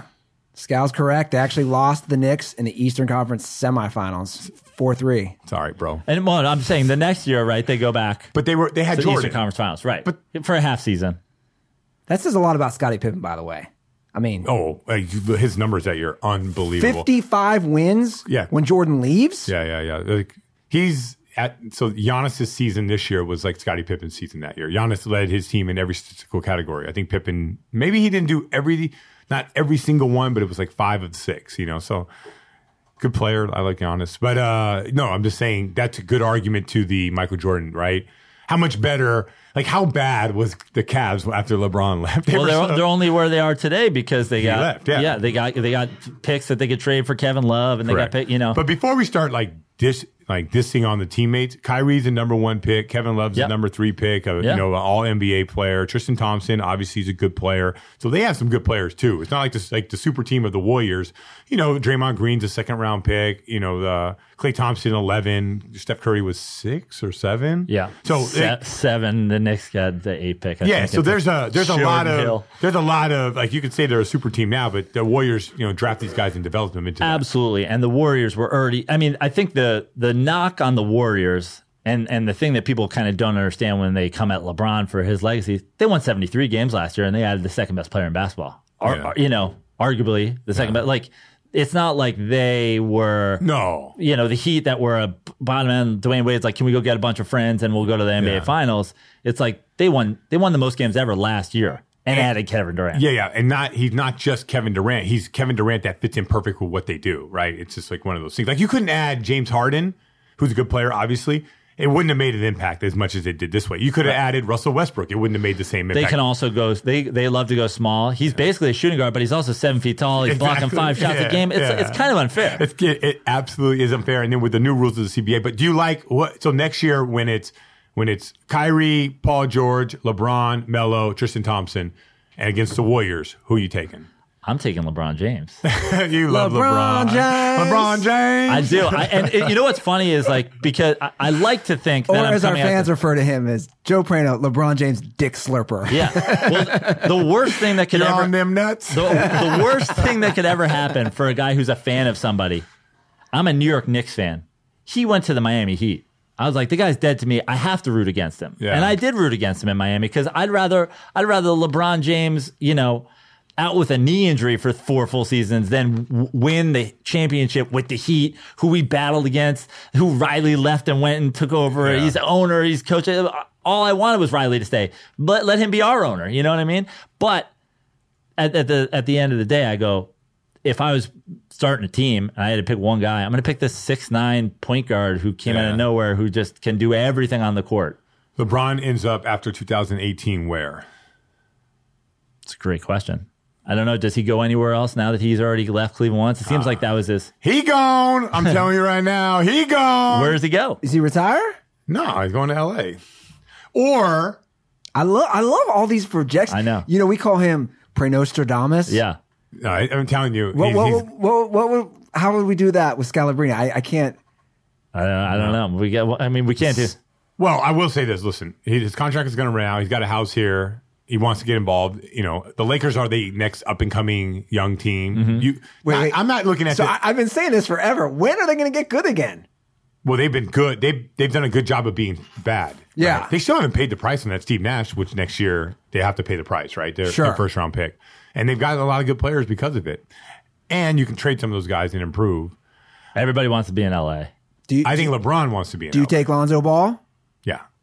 You take Lonzo Ball too. If you have their, if you're If I'm the. Lakers, yeah, yeah. because you like his game, or just it's a fit all around with the Yeah, LA. no, he's, a, he's a, like the only thing I'm worried about is his him him being a little bit slight, but I think he's a basketball savant. is he is he Steph Curry? Is that No, no, he's a Jason Kidd, like he, but not physically gifted. Like people don't realize how gifted Jason Kidd was, right? Like physically gifted he was. yeah? Uh, same kind of feel, great in transition. I mean, like he does things that I I haven't seen a lot, and he's he's past first point guards, right? And he, the only thing is he's slight, so I'd be worried about. You know, the game's physical, right? A lot of screens you got to fight through and all that stuff. I'd be worried about that, but offensively, man, he's pretty good. He's a good fit. You worry about his dad at all? Not now. I don't know in LA if you worry about his dad, right? Because there's just so much going on that he's like under. Yeah, he's like- just like another story. Yeah, it's like there's always trauma around here. That's a good point. You know, like if it was like how mu- like his presence here is strong, but it's irrelevant. But his presence in Indiana is strong and relevant. But you're right. If if Lonzo Ball is walking, you know, if, if he's leaving, you know, a restaurant in Beverly Hills, I'm sorry, LeVar Ball, like people don't give a shit because No. because he's not Brad Pitt. Like we're you're right. We're in the city with the Yeah, stars. Yeah, yeah. They're like, who We is got Brian Scalabrine's walking Yeah. around here every couple Yeah. weeks. Come on. But I have to bring this up now. You You you trolled LeVar Ball yes was yeah, yesterday yeah, on with the Twitter slides. Yeah, with, with your Mamba slide sandals. yeah, yeah. Talk about that for a minute. So you know, like I guess his slides are two twenty. no, that's not true. That's true. Slides? Shower, Yeah. shower shoes. Yeah, my that's- man. that's Incredible. I should have brought you guys some, man. That was my bad. You uh, guys would definitely Yeah. rock. You know what? We, are We- both in Venice. We, we, I wore you know twenty four seven. I, we'll get it done. I, I'll, I'll I'll send you guys a pair, and then we'll do a standard for the who are they called? The dirty balls. The dirt balls. Oh, okay. We might change it to dirty balls now. it's sweaty, sweaty He's like, in 2018, they're going to be dirty balls. I'm calling it. the sweaty balls. All right. So, um, so yeah, just, uh, I've always wanted my own shoe, right? Sure. Like, like, oh, like, you know, Nike ain't gonna give me one. I had to make up the white Mambas, right? I had to make them up on Nike ID. I paid for them and everything, right? so I've always wanted my own shoe and I slide USA.com. Like they came, they're like, all right, we'll make your own shoe. You can, we'll make you the white Mamba editions. So now my slides are out there. But the difference between me and LeVar Ball, who is basically a ball about getting paid, I'm donating my stuff to uh, homeless kids. And um, it's basically a charity that helps like kids going through crazy tragedy. Just think about how hard it is to be, to make it nowadays, right? To get Yeah. a job and go to school, whatever.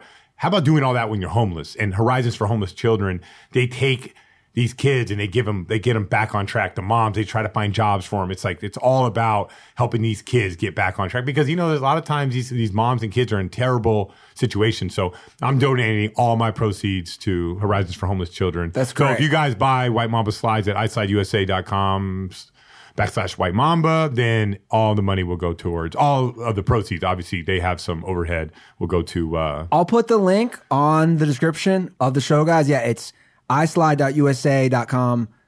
No, islideusa.com forward slash collections forward slash white dash mob. I got, I got it all here. perfect perfect But I'll put it up. Yeah. And I won't, and that way you can see it because I just fucked up the plug. But yeah, no, that, dude, that's great, by the way. And I love, and I saw that, I love that you are giving it all to charity and for a great cause and that you trolled LeVar Ball in the process. Like, that, Yeah. that was very well done. Yeah, I mean it's it's it's you know I'm coming home. It's uh, the white mamba, right? I'm trolling what's popular right now and going the opposite way with it, right? Yeah. you know, like it's just that's just what I do. And That's I, what do. and I saw they look they look great. Those slides Yeah, look great. I, I, I, you know what I'll do for you guys? I'll do the ones that we don't sell, the, the, the Oh. exclusives. Exclusive. Yeah, where the other ones are like you can buy, but I'll get you guys some exclusives. You will walk around with your slippers on that'll have a picture of my face on it. Uh, I'll, I'll, I'll, I'll tell you what, Scal. You talked about the you know the girls. I mean, how many girls is that going to get me? I'll, be showing up to comedy clubs Yeah. wearing those. Yeah, people, I, you know, I don't know. Like, if the dirty balls understand that and the scalomaniacs understand that, but I don't know. That's only like a small percentage of the population. But but but a girl would be like, oh, those are some cool sandals. What were you wearing on stage? You know, you'd be you'd be surprised at how many people, like how many sort of like white trash forty year olds. When I say white mamba, you know what they're thinking. no, no, no. It's a parody on the black mamba. Yeah. I like that too. That's great. I got to ask you because I mean, you're in the slide game. Do you, do you wear socks with them? Or you, I do. Yeah, You do? I, I wear. 'em- I'm, I'm not wearing them. I got bad toes, man. Yeah. But uh, no, these slides are actually pretty fashionable. It's not just like they're not shower shoes. Right. They feel comfortable. No, hey, you'll you'll you'll rock them. You'll rock them. Oh, oh. I, that, because that's the thing. When I get that, I want to wear socks with them. That, Yeah. It's kind of a look down upon look, but it's like once you've committed to the slide, why don't we go full comfort here? Yeah, so that's a the nice whole, pair of socks. That's the difference between flip flops. You know, they got that thing in the middle, and you can't wear Yeah. socks, right? No, like slides, you can just boom. I got to ask you this because I just thought about comfortable socks. NBA socks are like the most comfortable. Do you still rock NBA Yeah, socks? yeah. Are they not the most comfortable socks So of I all go time? in at another level now. Like NBA has now come up with sock liners. That so one pair of socks is just a liner so they don't rub, and then NBA socks over them. But I only need that to hoop, right? Right. Not to just like walk around the You're streets not or putting, I'm putting NBA socks in my slides when you send them Oh, you're I'm going gonna, all I'm gonna go buy. I'm gonna buy the slides and, or you're gonna send me the slides. I'm gonna buy the socks and the liners just so I can get the full experience. you still hoop, a little bit. so you wear the slides to the gym. Just take them off, put on your shoes. You know, it's good. It's a good company. Just like forget if you don't buy the white mama and you don't want the Well, money to they go were- to charity, you can make anything you want. I remember them on Shark Tank, right? Yeah, yeah. You can Yeah, like yeah, I made custom ones for my daughter. Like I can do. You can make anything you want. I send them a photo. They come back. It's like it's a special sauce. I mean, this, this is a good company. And the guy loves hoop. Like if uh, in his office, it's a full half court, like you know, you know, fifty feet wide half court where they hoop every morning. Good dude, man. Good dude. I know I'm going to wear mine when I'm patrolling as the sheriff of, of Savage Town. Yeah. I'm, I'm What's just, Savage Town? oh, that's where I live in Venice Beach. Bunch of Oh. savages, He's got a complex. Uh, it, It smelled like the Cavs locker room, right? bro. It's it's it makes the Cavs locker room look like Candyland. we, it's, need, we it's need to get some of the kids that hang out at, outside Andy's place into your program because Yeah. he's just got homeless kids showing up and living in his pool and stuff. hot tub. It's it's out of control. Homeless people in the hot tub. I'm not. I wish I was making this up. Some guy was drying his pants on the barbecue the Why'd other you choose Venice? You're not. You don't seem grimy like that. You're like more T.J. McConnell, like I said earlier. Like, T.J. McConnell ain't living in Venice. This Venice. is the first college shirt he ever wore, Yeah. so don't. Yeah, don't yeah, worry. Oh, you are grimy. dude. I'm a I'm a sweatpants and t-shirt or mesh shorts. I'm Joe. I've been in Venice now nine years, block from the beach. Joe's right down there too. He's down the street. So yeah, I'm a. I, I love just the people watching down. there. Yeah, yeah. Okay, no question. I mean, it's it's. I always tell people like my mom's staying with me for this week, and she comes out every three or four years, and she just came back from her morning walk today, and she's like, "Andy, I was walking by and these homeless people," and I was like, "Mom, I'm just, I'm like, I'm so desensitized at this point, Yeah. because they're, they're lunatics. There's no other way to describe it. At what point? what doesn't like what like uh two two homeless dudes scrapping? You're stopping and watching, and you're just like, hey, whatever. Yeah, I'll watch for a minute for sure. you He- can't. he- Pull out that he phone. snap- he I'm like, I'm Snapchat. like, world star, yeah, world star, get on this shit. Yeah, homeless Yeah. people they're they're in bad shape, man. They can't fight for very long. You know what I mean? Yeah. Like they, uh, uh, They don't have enough fuel, man. Yeah, They're there's like no juice behind yeah. them, man. It's like it's like it's like a five second fight. They're That's still it. they're still living on a subway sandwich from three days ago. Exactly, They- exactly. They don't have protein bars and all that. But our thing about Venice Beach is the homeless people down there is it's like a choice. they, To be homeless in it's, Venice. It's sad, a lot of, but not only that, not to get too serious, but because we always joke, they throw away food. That's the thing we don't get. Like Joe has a dog, and he said his dog. Coming home with full slices of pizza and Chinese food and whatever. Like in I've New York, it. homeless people are like, Yeah, they I've need food. In I've Venice, seen- there's like, I think it's a more of a drug homeless I've problem. seen you it. know? Pe- Guys, guys take Oh. a bite of a full slice of pizza and just throw it. I'm like, yo, man, I don't ever waste a slice of pizza. Like, so why I don't get it. I think you know what I think it is. I think Venice Beach is a destination for some homeless people. In fact, every day, every week, you'll hear like this 19 year old kid from you know Missouri or whatever left a note. I'm moving to Venice. Yeah. and they drive out or they bus it out, and then like that's their plan: be on the beach and Wait, wait. Live- the plan is to be homeless. Yeah. yeah, live that kind of off the grid lifestyle. that's been the problem with, with the, the people coming to my Oh. Complex. They come with tents. They set them up outside. yeah. You know? Dude, Interesting. Dude, it's Yeah. like a whole other world. That's where this. No, that's not how it is out east. no, No, no, no, no. That's no. what I'm saying. It's These people are struggling. It's too damn cold to be that Yeah, way. yeah. Yeah, it's legit. Like we got to help these people out in Venice. No, man, it's it's like the kid that tried to fight me the other day. Clean cut, good looking kid. He got mad at me. He tr- he's trying to fight me when I said, I said, dude, you look like a. I go, you look like a good surfer boy from Orange County. And he's like, no, man, I'm from I'm from fucking Compton. And I'm like. Like, what do you? He goes, why do you care if I go in your pool? I'm like, cause I pay rent, dude. Get in my fucking pool. What you? What do you think? You know? Yeah, like- I'd be like, I'm not gonna go lay in your tent.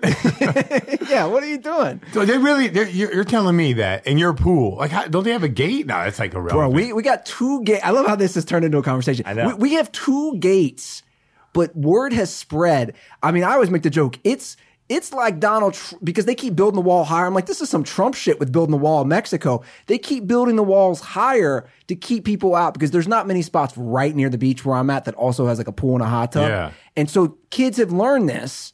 And a lot of these kids, like Joe's saying, who've like chosen to be homeless, and word has spread.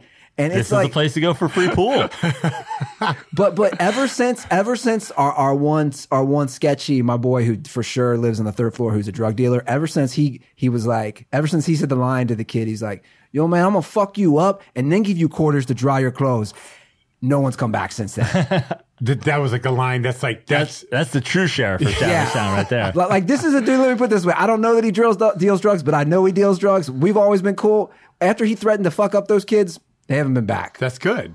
Every team needs an enforcer. Yeah. That's true. I'm the fake sheriff. I'm like the Lieutenant Dangle from Reno 911, and he, you know, he's the guy who's actually gonna he's gonna break. so you some just got bread. to threaten that you're gonna go tell the guy in three stories up, right? Yeah, I'm gonna go tell so and so. I'm gonna tell Tony. I'm gonna tell Tony, and you guys, you know what's gonna happen. Yeah. and they're out. Yeah, exactly. Dang, life is tough, man. No, man, the struggle is real. You know, How long have we been going? We've, I was about to say. I It's was- got to be a record. let's- Yeah, you- you're gonna edit this shit down. no, we're right? not. No, dude. we're- no, we never We don't edit. You just let it roll. Dude, Just we let let it it roll. roll. The dirt balls will be with us for this. I It's say, almost what, two hours. what do you what, in the NBA? How much? like what would your average like minutes for a season be? How many minutes would you play like through Well, the you course like in your- my prime? Yeah. I think my biggest like like I was one no no no no no one thousand. Actually, I don't know about the minutes. I know that I scored like seventeen hundred points in my career, and then like the guy who I'm replacing, Tommy Heinsohn, had like seventeen hundred and eighty nine points in the, in one season. oh the guy you're as a broadcaster? yeah, yeah, It's just like doing some like comparisons on a Yeah. career, right? Like an all time great Hall of Famer or whatever. But I don't know how many minutes I've, I've played. You know, I think one year I averaged twenty minutes a game with the Nets. Yeah. you know, Hey, like people don't remember that, but you know. I wanted to ask you one thing, but you know, while we still have you, because it came up before, and we kind of we were in a, another thing. Everybody's very critical of kind of the modern NBA of the flopping. Yeah. Why do you think that? Because uh, uh, it seems like just everybody flops now. Just seems like it's part of the game. Yeah, it everybody flops. Yeah. where did it come from, and how do we control it? Ginobili. It's a soccer influence. That's what I've always said yeah. is soccer. Yeah, he like you know, like when the Europeans started coming over and, and they were playing soccer, they That's my theory. It's all the deal, right? Yep. It's all about flopping. So, I mean, Yeah, but you're putting you on would never man- like. I don't. Here's the thing that I, I like don't that you put it down to one Well, specific no, I don't. guy. I don't. But I don't correlate like flopping with weakness. Right. Like I don't. I don't do that. That- like that's the LeBron is a beast. He flops left and right. You know what I mean? So like it's part of the game. I don't. that- I don't think that you flop. It means you're weak. Right, because it seems everybody flops. I, I, was- I wanted to remake the REM song "Everybody Hurts" and Yeah. just put every single guy in the NBA. Everybody flops. Durant's flopping. Yeah. You know, Steph's obviously flopping. Draymond, like uh, LeBron. LeBron's a beast. It's like people again. It goes back to that thing where it's like, oh, the no, you didn't see so and so flop. It's like That wasn't part of that the was game. pre Yeah, it's just- it's- pre Ginobili. No, it's just part of the game. Yeah. Yeah. And, and, and why wouldn't you flop? Like these good, these players are good enough to come off the dribble, turn the corner, take a hit, slap their head back, and then refocus and still make the shot. And if you get hit like that, you have to, you know, like LeBron could could go to the basket. I got a guy who doesn't flop. I got a guy. You got a guy. Derrick Rose never flopped. He doesn't. And I, maybe he flops now, but when he was winning the MVP, Yeah. you used to see. And guess what? He didn't get the whistle. He would turn the corner. He would go up. Someone would hit him across the face. He would just like take the hit, get his eyes back on the target, and lay it up. And he'd be like, "Where's my hit?" You. It was like so fast. He didn't emphasize it that he never got the call. So it's just helping the officials see the, the, the foul. I think it's a problem when you don't get hit and you flop. That's Right. that's the problem. But just showing the context, not like I like I said, it doesn't correlate being like weak. Because that's what you see. Like you go on Twitter, it'll be LeBron James a bitch. He flops. Nah, it's man, like, come on, come on. thank you. It's so great Yeah. to have I'm an glad- I'm- NBA What player do you in think? here.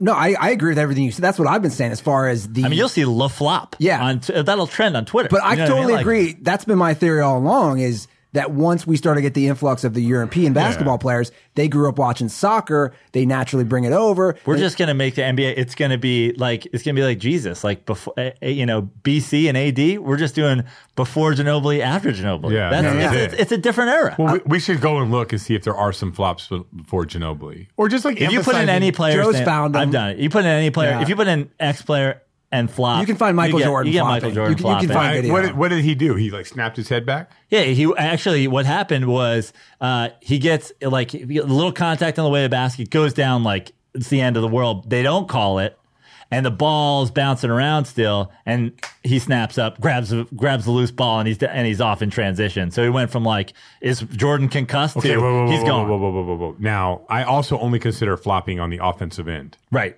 So- So, so he had the ball. He had the ball. He's going to the basket. He gets there's a little contact. He kind of flops. He also goes down to the floor and he's really selling it. And then the shot goes up and it's kind of batted around on the rebound. And the rebound comes right back to the area where he's from. And he kind of catches it out of the corner of the eye. He's on his feet. He grabs the ball. He's down. You know, he's he's uh he's back into the play. Yeah, But I, it's- I don't remember Jordan flopping. Yeah, it's definitely Well, yeah, obviously it's just now so much more it- prevalent. It's it's everywhere. I mean, I, I used to say, "Come on, LeBron." I, I would get Joe knows. I would get annoyed. I'd be like, "You're just such a physical specimen. Don't flop." But I've just learned to accept it at this point. Like they all do it. it's all part of the game. Do you hate soccer because of it? Soccer's great. Do you guys watch soccer? no, I'm not not a big soccer No, guy. I got issues with soccer. Do you, Dude. God, you gotta watch like English Premier, man. English really- Premier, I'll tell I, what, tough, I've, what. I've Those guys are noticed. tough, man. Here's what I've noticed, especially English Premier is a big dad thing because it's on so early over there. Guys up with their kids are like, throw that English Premier at seven in the morning. You watching that well, on like we Sunday record morning? all the games. Oh, you do. Then, Who's your team?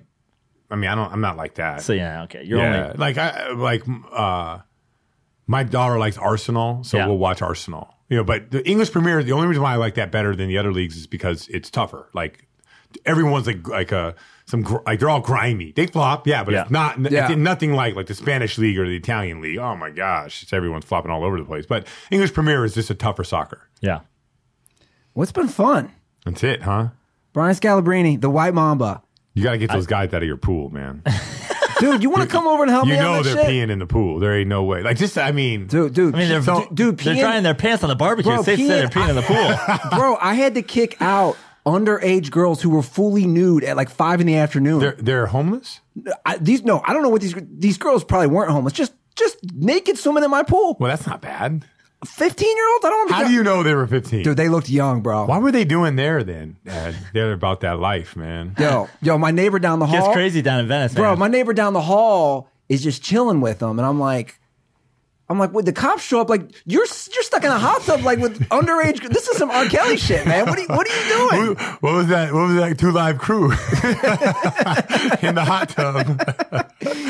Oh, that's great. Where can the dirt balls? They can follow you on Twitter. Yeah, at Scalabrine. And I, you know what? I don't do a great job of tweeting. So do you know what? No, follow him.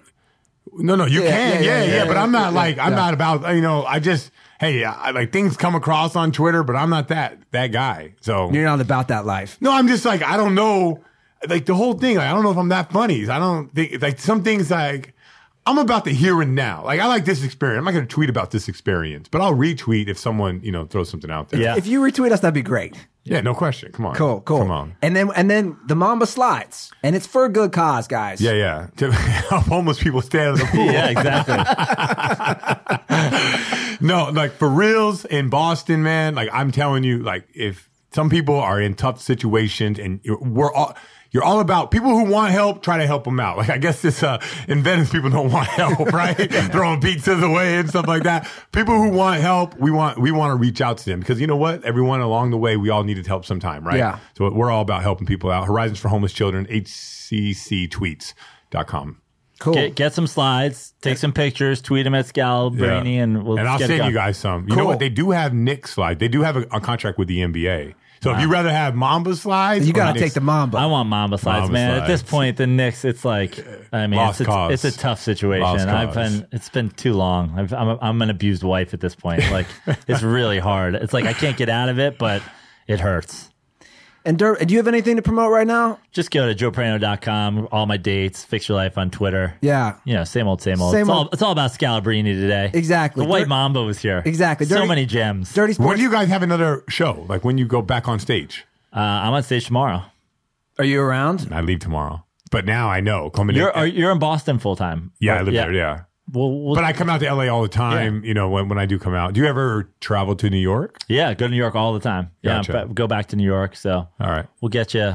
We will follow each other on Twitter. And get Yeah, a little, yeah. Get a Well, you little know what? If, uh, I got to come out to one of your shows. Do you ever go east? Not as much as Joe, just since he's from there. I, I need to get. I need to get. You know, how, like I was saying Boston fans love Andy. We got to get you in Boston. Oh, they love me. They love me too. We, yeah, we should. I would love to go. I'll promote you in Boston. I'll promote you. I, I'm gonna be there. Come hang out. I'll throw out some slides. We'll hang out. We'll watch the show. Where do they do comedy in Boston? Oh, there's all kinds of Nick's tons of comedy clubs, stop. yeah. There's a Boston. How big are those? Are these venues? Depends. Yeah, And a it- About uh, couple hundred. One, one fifty, maybe 300 max. Or most clubs. There's a couple big clubs in Boston. Yeah. There's a couple Yeah. big clubs. But a lot of comics like small venues because it's more intimate. yeah, but packed, small and packed. Yeah. Like it's tight. Like Yeah. like, you you like want com- that. You Comedy want Cellar that. in New York, I think 85 people, but it's like the best club. Yeah, in America. everybody loves that. You, you want that. Like, I'm sure your experience is you want versus a big, if you've run on a big stage with a spotlight and you can't see the crowd, it's, it's not as, it's not as intimate. Right. But you're mic'd up, lav or stick? Stick. Stick. Always stick. Always stick. I gotcha. And a lot of guys keep, you know, the mic cord. Like if you see Chris Rock specials, he, he doesn't, I see his. I like his specials. he's always, he always has the cord with him. He's getting a little political to me right now, but uh, you know who am I?